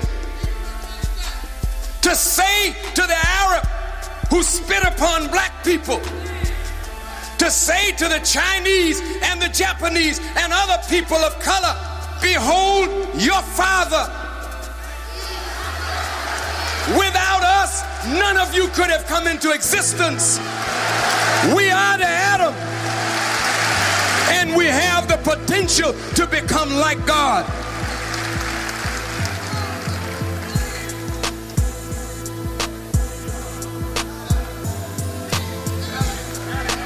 Well, Farrakhan, why are you saying this now? I'm also going to say this. There is no superiority of the black over the white. Because you are the father, that doesn't make you superior to other people. Your superiority can only be if you are more righteous and more dutiful and if you are chosen to do a job, that you will stand up for God and do your duty by all of humanity and treat every human being the way you would like to be treated. I am not a racist. I will treat a white man like I want to be treated, and I will honor him and respect him if he's worthy of honor and if he submits to the will of God. He is my brother, even though he is white. He is my brother in the faith.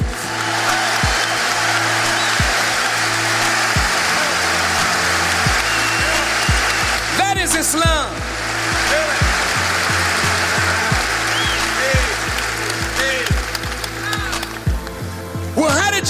Become so racist? It is because, listen carefully, the Jews were given a book. Listen to me carefully now, listen to my words. The Quran says, and a party of them, not all of them, a party of them heard the word, understood it, then changed it. Now listen to me.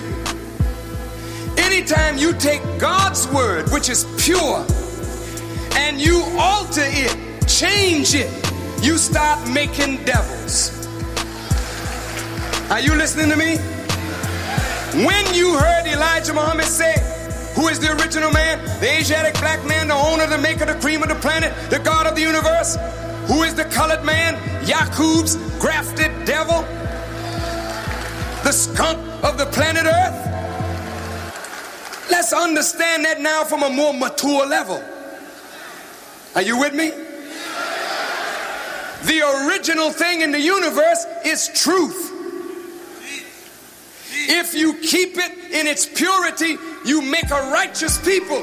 When you start tampering with the truth, mixing it, diluting it, adding in and taking away from it, you start altering the truth, coloring the truth, and you start making a colored people. You start making devils. You start making skunks. As a skunk is attractive, he has a nasty smell. And as you can be mixed with truth and falsehood, you may look good, but your actions stink in the nostrils of civilized people. Now, here, I'm, I'm, I'm almost finished. I'm almost finished. Just hold on a little longer, brothers and sisters. Hold on. Now, Elijah Muhammad said, the white man is the devil. Now, wait. You call that hate.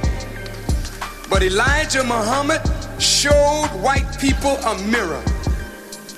The truth is, the criterion of judgment is what God has sent down through his prophets.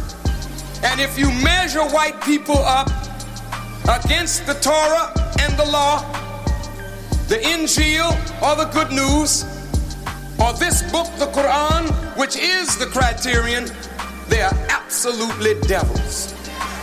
Listen, no, no, no, no, no, no, listen, listen. Are you saying all of them? I'm saying that those few that are trying to be good are so few and of such little effect, it is as though they don't even exist. Listen, but what Elijah Muhammad couldn't say to black people,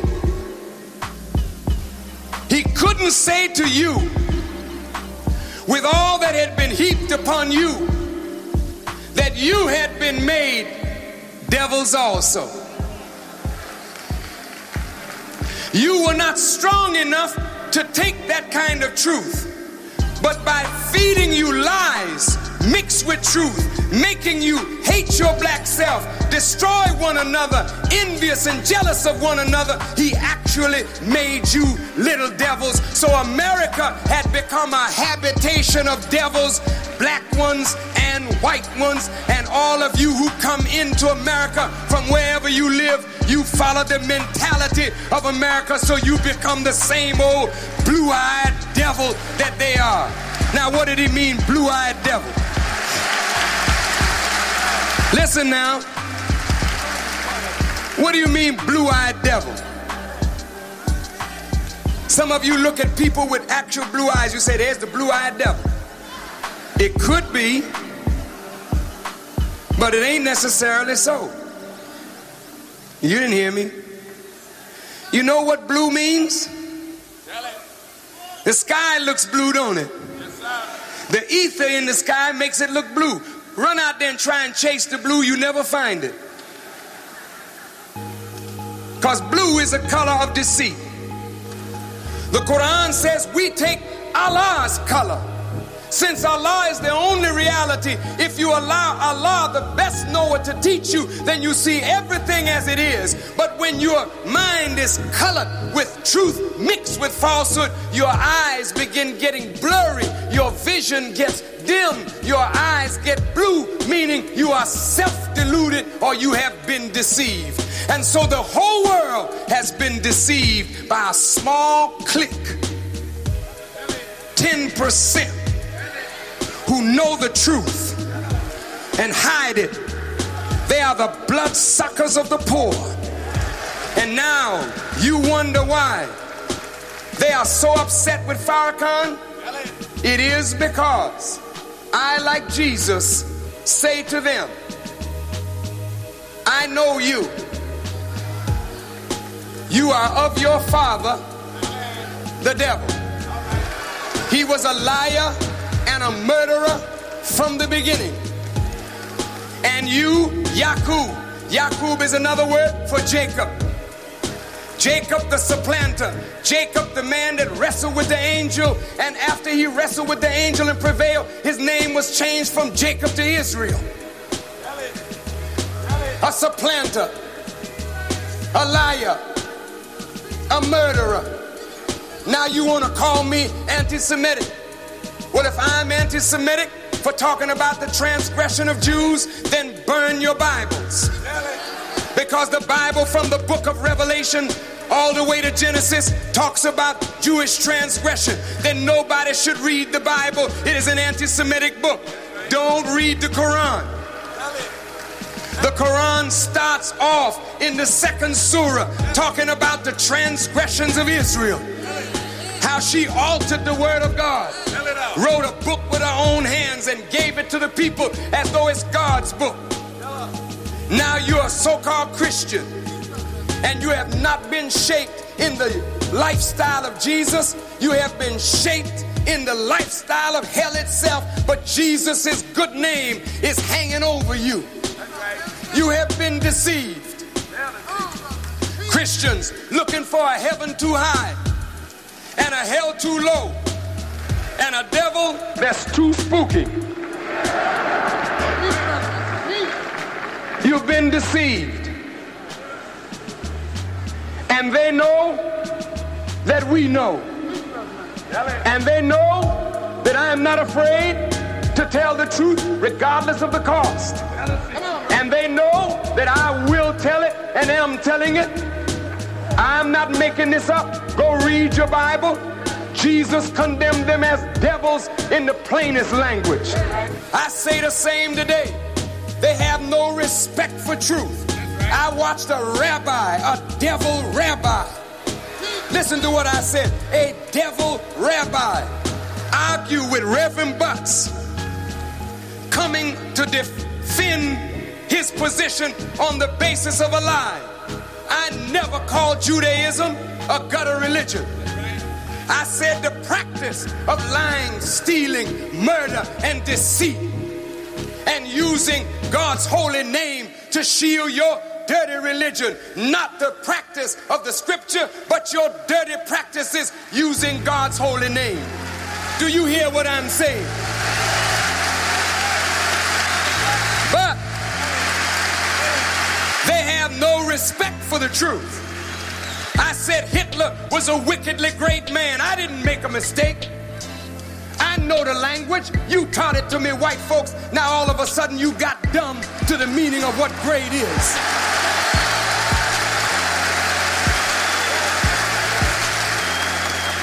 There was an earthquake in Mexico the other day. It was a severe or major earthquake. Then they upgraded it to 8.1 on the Richter scale and they called it a great earthquake. Does that mean it was a good one? It was a great earthquake, but it wasn't a good one because it killed thousands of people, didn't it? But it was great in that it had far reaching implications because the government of Mexico has been corrupt for years.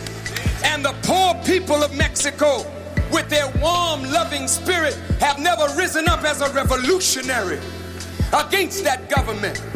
So God took up for the people And one morning, 719, he sent a quake that actually destroyed the government buildings, toppled the, the television station, all of their communications.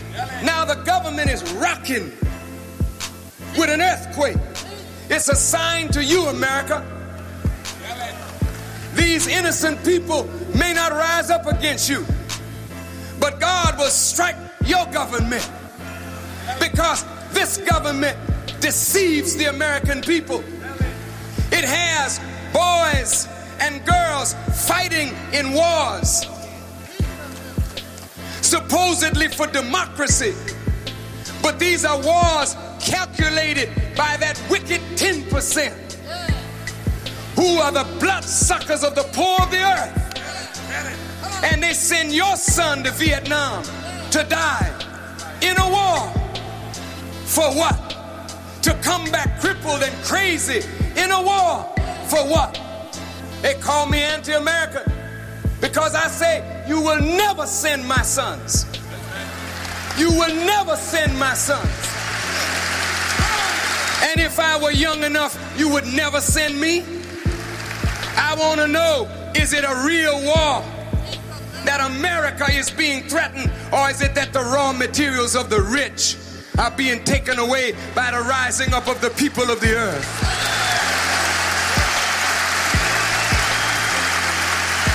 And so, beloved, the closing part of this lecture has to deal with economics.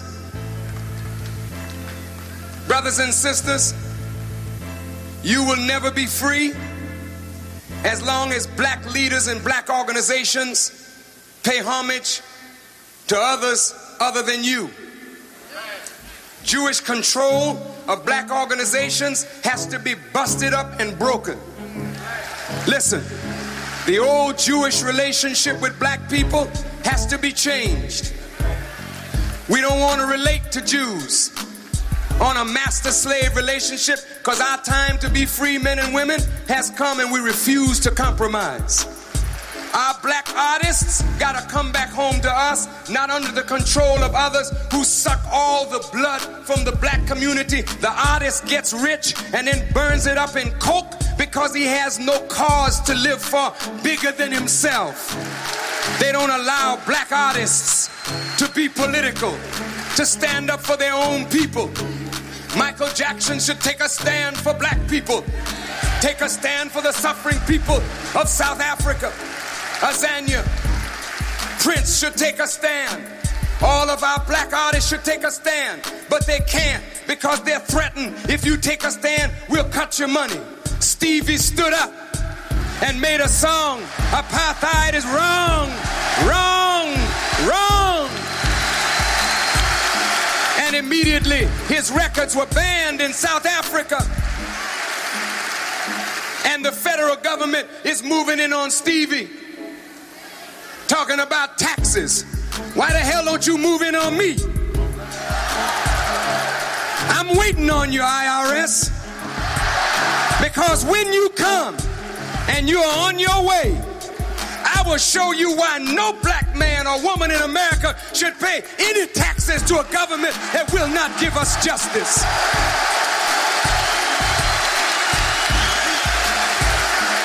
No black people should pay. Why should we pay?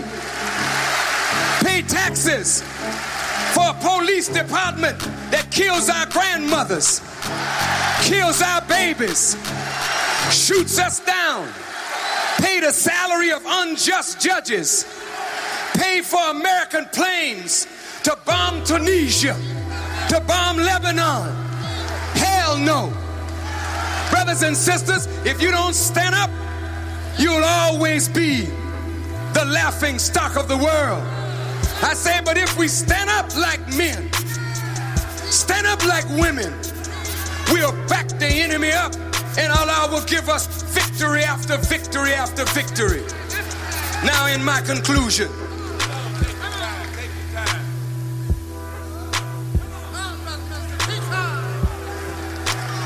Marcus Garvey wanted us to go back to Africa.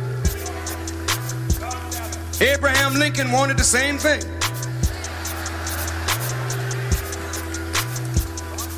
Marcus Garvey said, let's return to Mother Africa. Don't run, brothers and sisters. I mean, look, if you go out into the night quiet, believe me, when this message is over, you get uptown, cross town, you're gonna feel so good. You won't even be able to sleep because you ain't tired. When you wake up in the morning, go face white folks. They say, Did you go to the garden last night? Tell them I was there, baby. And that man don't teach hate. That man teach black people to love one another. Look, brothers and sisters, few quick points. Garvey said we should go back to Africa. Elijah Muhammad said we should be separated in a state or territory of our own, either here or elsewhere. Let's reason with those two solutions. How many of you in here right now, now I want you to be truthful, would like to return to Africa to build a new nation for yourself? Raise your hand. Okay, now, say, as a representative, about 25 30% of this audience. That's not bad. But the rest of you, you don't want to go no place. Wait, wait, wait. Listen, listen now. But that's cool. I want to talk to both of you. Listen, please listen now. It's very critical. If America agreed to ship us all back, and we agreed to go, it would take all the navies of the whole world cooperating together for a few generations to get 40 million people back to Africa. The truth of the matter is, there may not be an African government right now that's willing to take all of us, but there are governments that's willing to take some of us. And listen now, if America said, We know we've treated you wrong, we don't like you, we don't want you, we don't have anything more for you Negroes to do, so we're going to give you Alabama, Georgia, and Mississippi. Y'all had that. Now, the white folks that are moved out, they would be just like the Palestinians who were moved out of their homeland. They would be very revolutionary, very angry. It would tear America up. Even though it's just that America let us go, she's too afraid to do that because she's afraid that you may join on to an enemy and remember her evil and come against her so she don't want to let you go. Now, there's a third alternative. We get $204 billion out of the American economy. That's a lot of money. Making us the 14th richest nation on the earth if you compare what we get out of the American economy to the gross national product of the nations of the earth. We're very rich and we have a potential for great power within the United States. Now, America says that we can do business. That's what she says. She don't have any jobs for us, and it doesn't look like she'll have any. She says our children are doomed to be poor. That means as long as we depend on them, our children will be poor. But when we decide to take our future into our own hands, we can end poverty and want among us by marshaling our own producing power and doing something for ourselves. Now, here's two things that I propose. In a few days, Africa is going to get real strong because revolution is sweeping Africa and it's going to sweep out all the leaders that are controlled by the West and powerful new leaders are going to take over in Africa. And those powerful new leaders in Africa have a heart for their kith and their kin that have been spread out in the diaspora. Now, look, all those who said they would like to go and build a new nation, I think we could talk to the OAU in time and ask them since we didn't give up our right to the homeland, if they would set aside some land for us that is fertile, has some mineral strength, riches in it, with an outlet to the sea, and those of us who are dissatisfied here, we go on back home to build a nation for ourselves and give ourselves the rights that white people have been denying us. If that ever happened, I would go immediately to whoever the president is and I would say, Look, sir,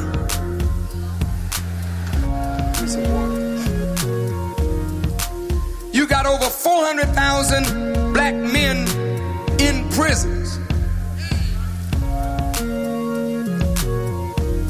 I want you to give me all you got in the prisons. Since you don't want them, we know we can reform them. You got them doing 5, 10, 20 years in a jail. Give them to us, and the same amount of time they got in jail, give them that same amount of time to work building a new nation for their people. And the same money that America uses to support one convict, which is more than it takes to give you a college education. Give us that money for the new territory. Don't say it can't be done because there's a precedent for it. America was established by the convicts and the dregs of Europe. They let them out of the prisons and told them, come over and build a new nation. And look what you have today. Now, those of us that want to stay in America, you got to make a strategic alliance with the Native Americans. Because God is going to give the land back to the original owner, the Indians and the Chicanos. Yes. And if we want to live here, we ought to make some kind of peace with the landlords. Now, once there's a strategic alliance between the black and the red in America, they are on reservations that have the last mineral wealth of this country. With the technology of the blacks and some of the millions that some of the Indians have, with the resources of the Indian reservation, we could form a strategic alliance that would be beneficial to the black, the red, and the brown. Now, the government of America is about to evict the Navajos off their land in Big Mountain in Arizona. Next year, they're going to send the army in. I have pledged that if Allah spares my life, I'm going to be there on that Indian reservation. Look here. I feel that the Honorable Elijah Muhammad said that they wouldn't kill more than 300 Muslims, and Allah would kill all of them.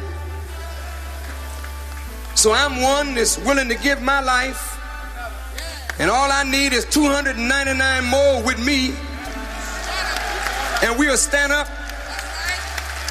with the American Indians for their land. And if we die on the land together, you know how they do it in the Indian tradition? If you cut your wrist and some of your blood flow into my blood, we become what? Brothers. So if both of us die to preserve and protect and defend the land, then the Indians have to say to the bloods, some of this is yours. Now, beloved, isn't that a pipe dream? Shultz just told Botha, you got to get up off apartheid or your government is finished. Something is going on in South Africa that they're not telling you and me. Now, that's a powerful government down there, but the brothers and sisters keeping up their march, they're bringing that government down. I'm saying to America, we are willing to do for ourselves. We know we have the potential to do for ourselves. All we need to do is marshal our purchasing power, redirect it back into our own communities. We can build institutions. We can buy farms to feed ourselves. We can do anything that it takes to make ourselves economically independent. Now, look, Elijah Muhammad came up with a three year economic savings plan. You know you ain't about to save no money. Even though he said five cents a day, 25 cents a week, one dollar a month, we could put that in a national treasure inside of one year. Five million black wage earners would have a treasury of $60 million, which would allow us to set up our own banking system because you putting your money in banks that don't think nothing of us, don't serve us, don't serve our own community. We need to have banking institutions of our own. But I'm going to say right here and now that the black banks, you got to be a little stronger than what you are. You a bunch of scared to death Negroes, and you will never be free as a scared to death Negro with a bank under you that they threaten you that they're gonna close your bank. Don't you know when the people are behind you, they can't close down a damn thing? Don't you realize, brother and sister, look here. If several million black people in America line up behind me, if just one million line up behind me, don't you know we change laws? We write new ones. Laws are made by people. When people are united and organized, we change everything, brother and sister. You are weak because you're disorganized. And you're disorganized because you don't know enough of the truth of the knowledge of yourself. And you refuse to submit to leadership that is your own, that is good for you. Now, beloved, listen. The three year economic program was good principally, but you're not going to save any money. So, what we thought of, Brother Al Wellington, and a group called the Wellington Group, came up with a beautiful idea called People Organizing, Working for Economic Rebirth, based on the teaching of the Honorable Elijah Muhammad. All we have to do is marshal some of our purchasing power and start producing some of the things that we already are spending money for. You spent $400 million last year just for toothpaste. You spent nearly $800 million for mouthwash. God knows what you spent on toilet paper and sisters, sanitary napkins, but we don't make none of this. Since you got to use these things, why shouldn't we produce it and we use it? Now, look, if all of us use our own toothpaste, our own mouthwash, our own toilet paper, our own soap, our own sanitary napkins, look how much money is coming into our own coffer. Before you know it, you'll be strong enough to set up your own national banking system. Then you put your money in your own bank. These Negro banks that are scared of Gaddafi, scared of Arabs. I'm not. Mr. Gaddafi, here's the banking system. You got any extra money you want to drop in the bank? Saudi Arabia, how you doing, my Muslim brother? You got over 246 billion dollars between Saudi and the Emirates in banks controlled by Jews. Come on and put that money in this black national banking system. Why not, brothers and sisters? Why not? Then you go and farm. You must take your mouth out of the kitchen of your enemy. He is killing us through chemical death. You and I must go to the earth and farm and produce our own food needs. These clothing that you have on, this is not good for you. I mean, I have it on, it's choking me up.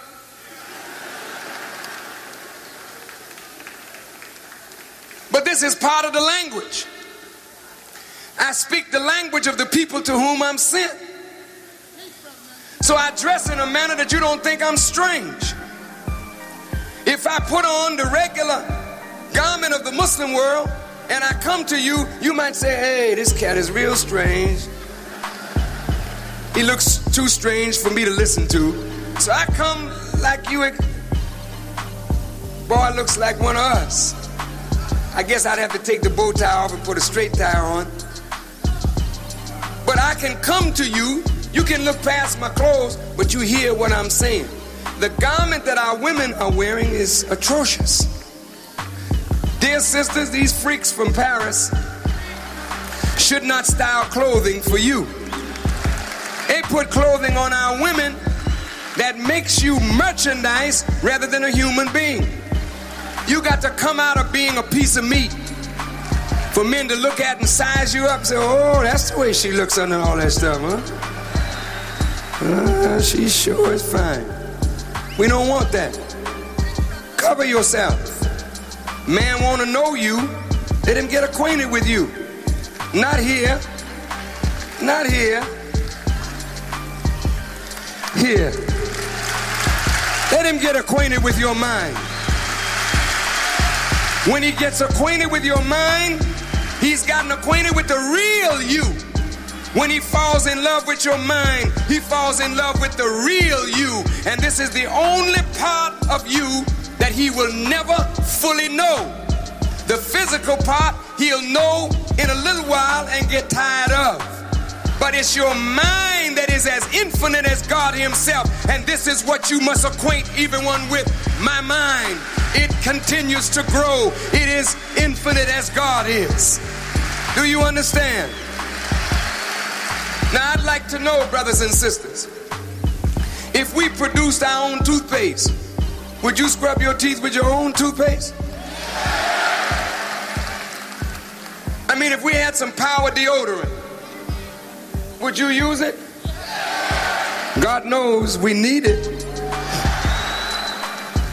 If we had soap that we produce, would you bathe with it? We're not going to put any chemical death on you. We're going to make it exactly according to what is good for our health. Now, suppose millions of us bought these things. White folks try to say, I'm in the toilet business. We're in the toiletry business. They're trying to make mockery, but they won't make mockery of Procter and Gamble.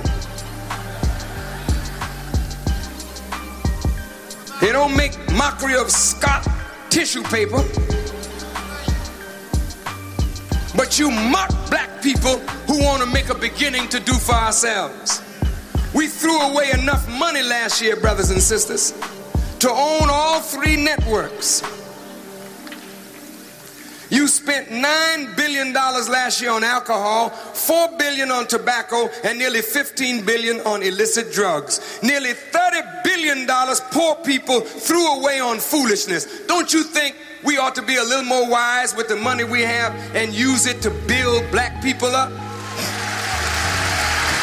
Look, have the Jews come to economic strength in your community? Are the Arabs now coming to economic strength in your community? Are the Koreans and the Vietnamese coming to strength in your community? Well, then don't blame them. You should come to strength in your own community by setting up the kind of goods and services that black folk need. You that are in business, here's how power works. If you become a member of power, and we become a member of power. If we trade with you, you give us a discount for trading with you, then you start getting more and more of the power members trading with a power member. If you're a power doctor, we want to get some medical attention, we go to you, you give us a discount. We go to the dentist, you give us a discount. What is that for? That's training black people to trade with their own. The more we spend our money among our own, the stronger we get. Now, the stronger we get economically, the stronger we get politically. Right now, our political weakness sentences thousands of people to death in Azania or South Africa. If we were strong economically and strong politically, we could leverage that political and economic strength on the government and force America to come out of this constructive engagement and deal effectively with South Africa. But we are sentencing our own brothers and sisters to death by our own economic and political weakness. Now, I know it's late, late, late. One thing I want to say, two things. Did you know we got five black manufacturers that said they were willing to manufacture these products. Did you know? Wait a minute, don't clap yet. Did you know that the Jews and the government is putting pressure on these black manufacturers to get them not to manufacture our products? Gaddafi loaned me $5 million. I put it in a black bank, getting less money in interest than we could get in a white bank. The government moved in on the banker, frightened the hell out of them, making them think they're gonna put me in jail tomorrow or the day after. And those poor black bankers with $5 million is sitting there trembling.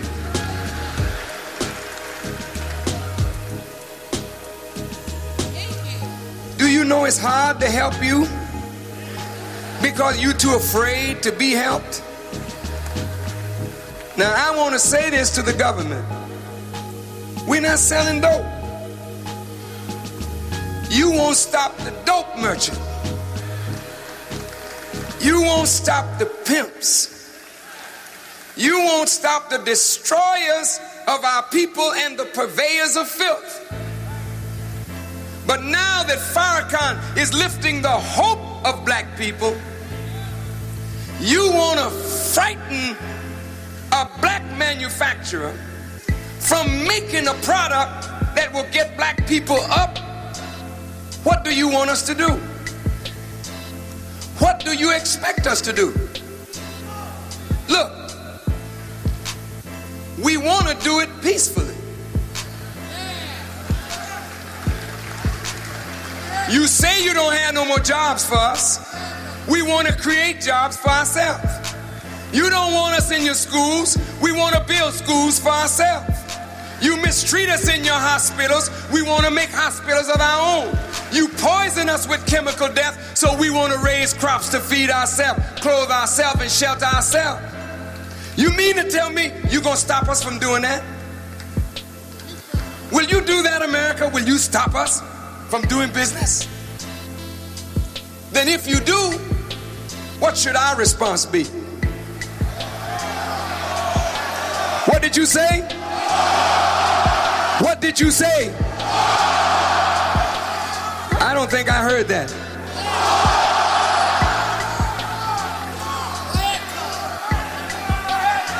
Look, if the white man don't want us to do something for ourselves, sentencing our children to poverty and death, how long can we stand by and let this happen?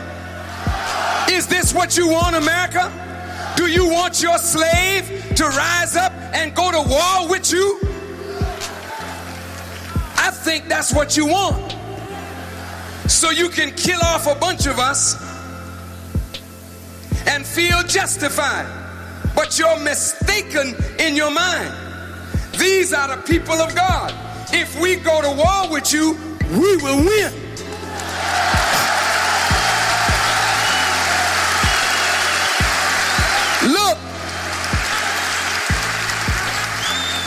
There are nearly 40 million of us. But you can't win against us. How many times has Allah taken a small number of people and vanquished a huge army of people if that small number had faith in Almighty God?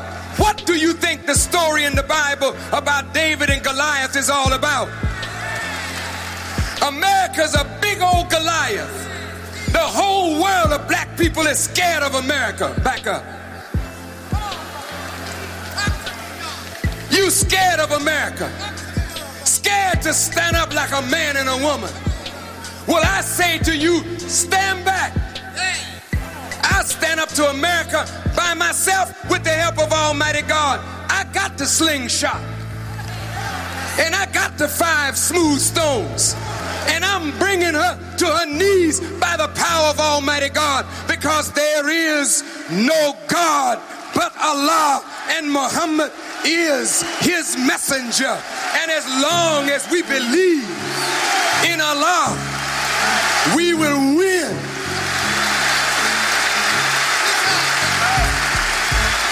And so, my beloved, fear not. Muslims, whether you are American Muslims, Sunni Muslims, Ansarullah, 5% followers of Elijah Muhammad, we must forge a unity. We can no longer allow ourselves to stand back and not dialogue with each other and let misunderstanding be fed by our enemies that Muslim will fight Muslim because Muslims are light to the whole world that is in darkness and we must never let the enemy put our light out. This is our commission. Christians, stop talking about you a Baptist, a Methodist, Episcopalian, Church of God in Christ, holiness. God is one, Christ is one. Allah is one.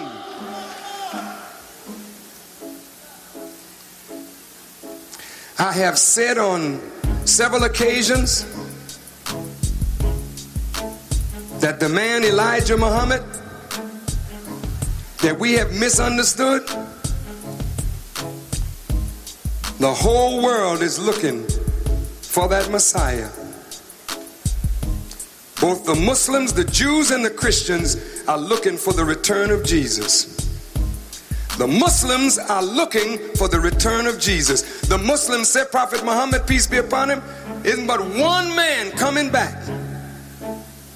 And at the end of the world, in the time of judgment and resurrection, the Muslims will see Jesus return, the Messiah. The Muslim world is looking for the Mahdi. So are the Jews, so are the Christians. Where is this Messiah coming from? Believe it or not, he's not a Caucasian. The Jesus of your Bible had hair like lamb's wool. He had feet like brass burning in an oven. And he was the first man begotten of the dead. And he rose up from among a dead nation of people. You are the dead. And Hoover knew you would produce the Messiah. I am saying that the man Fard Muhammad, you need to study him closely, and the man Elijah Muhammad, for in those two you have the two names Messiah or Masih and Mahdi. You don't need another reformer because since Prophet Muhammad, a reformer has come every hundred years, and the reformers have failed to reform the Islamic world. The Islamic world needs to be guided to the right path, and the only one that's able to do that is the Mahdi who was prophesied to come, and that hidden Imam that the world says is that Jesus. And I'm saying to you that the secret of your Bible is and Quran is locked up around that man Jesus whom they thought they killed, but he was not killed. Say he lived through a plot to kill him. I'm saying this didn't happen 2,000 years ago, it happened today. The man I'm speaking of, Elijah Muhammad. This is the resurrection, this is the judgment, this is the time. The Messiah has arrived. How do you know he's arrived? Study his witness. I am a witness of him as Aaron was to Moses, as Paul was to Jesus as Ali was to Muhammad, I am to the Honorable Elijah Muhammad. I am a witness that the Messiah is in the world. How do you know it? Your Quran tells you he determines the form of a bird out of clay. He opens the eyes of the blind, makes the deaf hear, the dumb speak, and by the permission of Allah, He raises the dead to life and He teaches them what foods they should eat and what they should store in their homes. The Honorable Elijah Muhammad did that work and is gone from among us, but not dead. Gone from among us, I repeat, but not dead. I am the witness that He lives. In His name I come. And in his name, I have determined by the grace of God the form of a bird out of clay. Bird only means that you are fashioned in a way where you can float above the wisdom of the world. So they became a bird by Allah's permission. He breathed into it. Now we, the black people of America, mounting up on the wings of knowledge, are flying up above the world. Your eyes are coming open. Your ears are coming open. A dead nation is being raised to life. You are being taught what foods to eat and what food to store in your home. And a little baby in the cradle is talking wisdom to the ends of the earth. And I say to you, in truth, that the man that the whole world is looking for is the man that God raised up among the black people in America. You are the people. This is your time. This is your day. Black man and woman, rise up and be yourself. And so I leave you now saying to you, love one another, love yourself, do good to all, and remember that there's power for the black man at last and forever. May Allah bless you as I greet you in peace.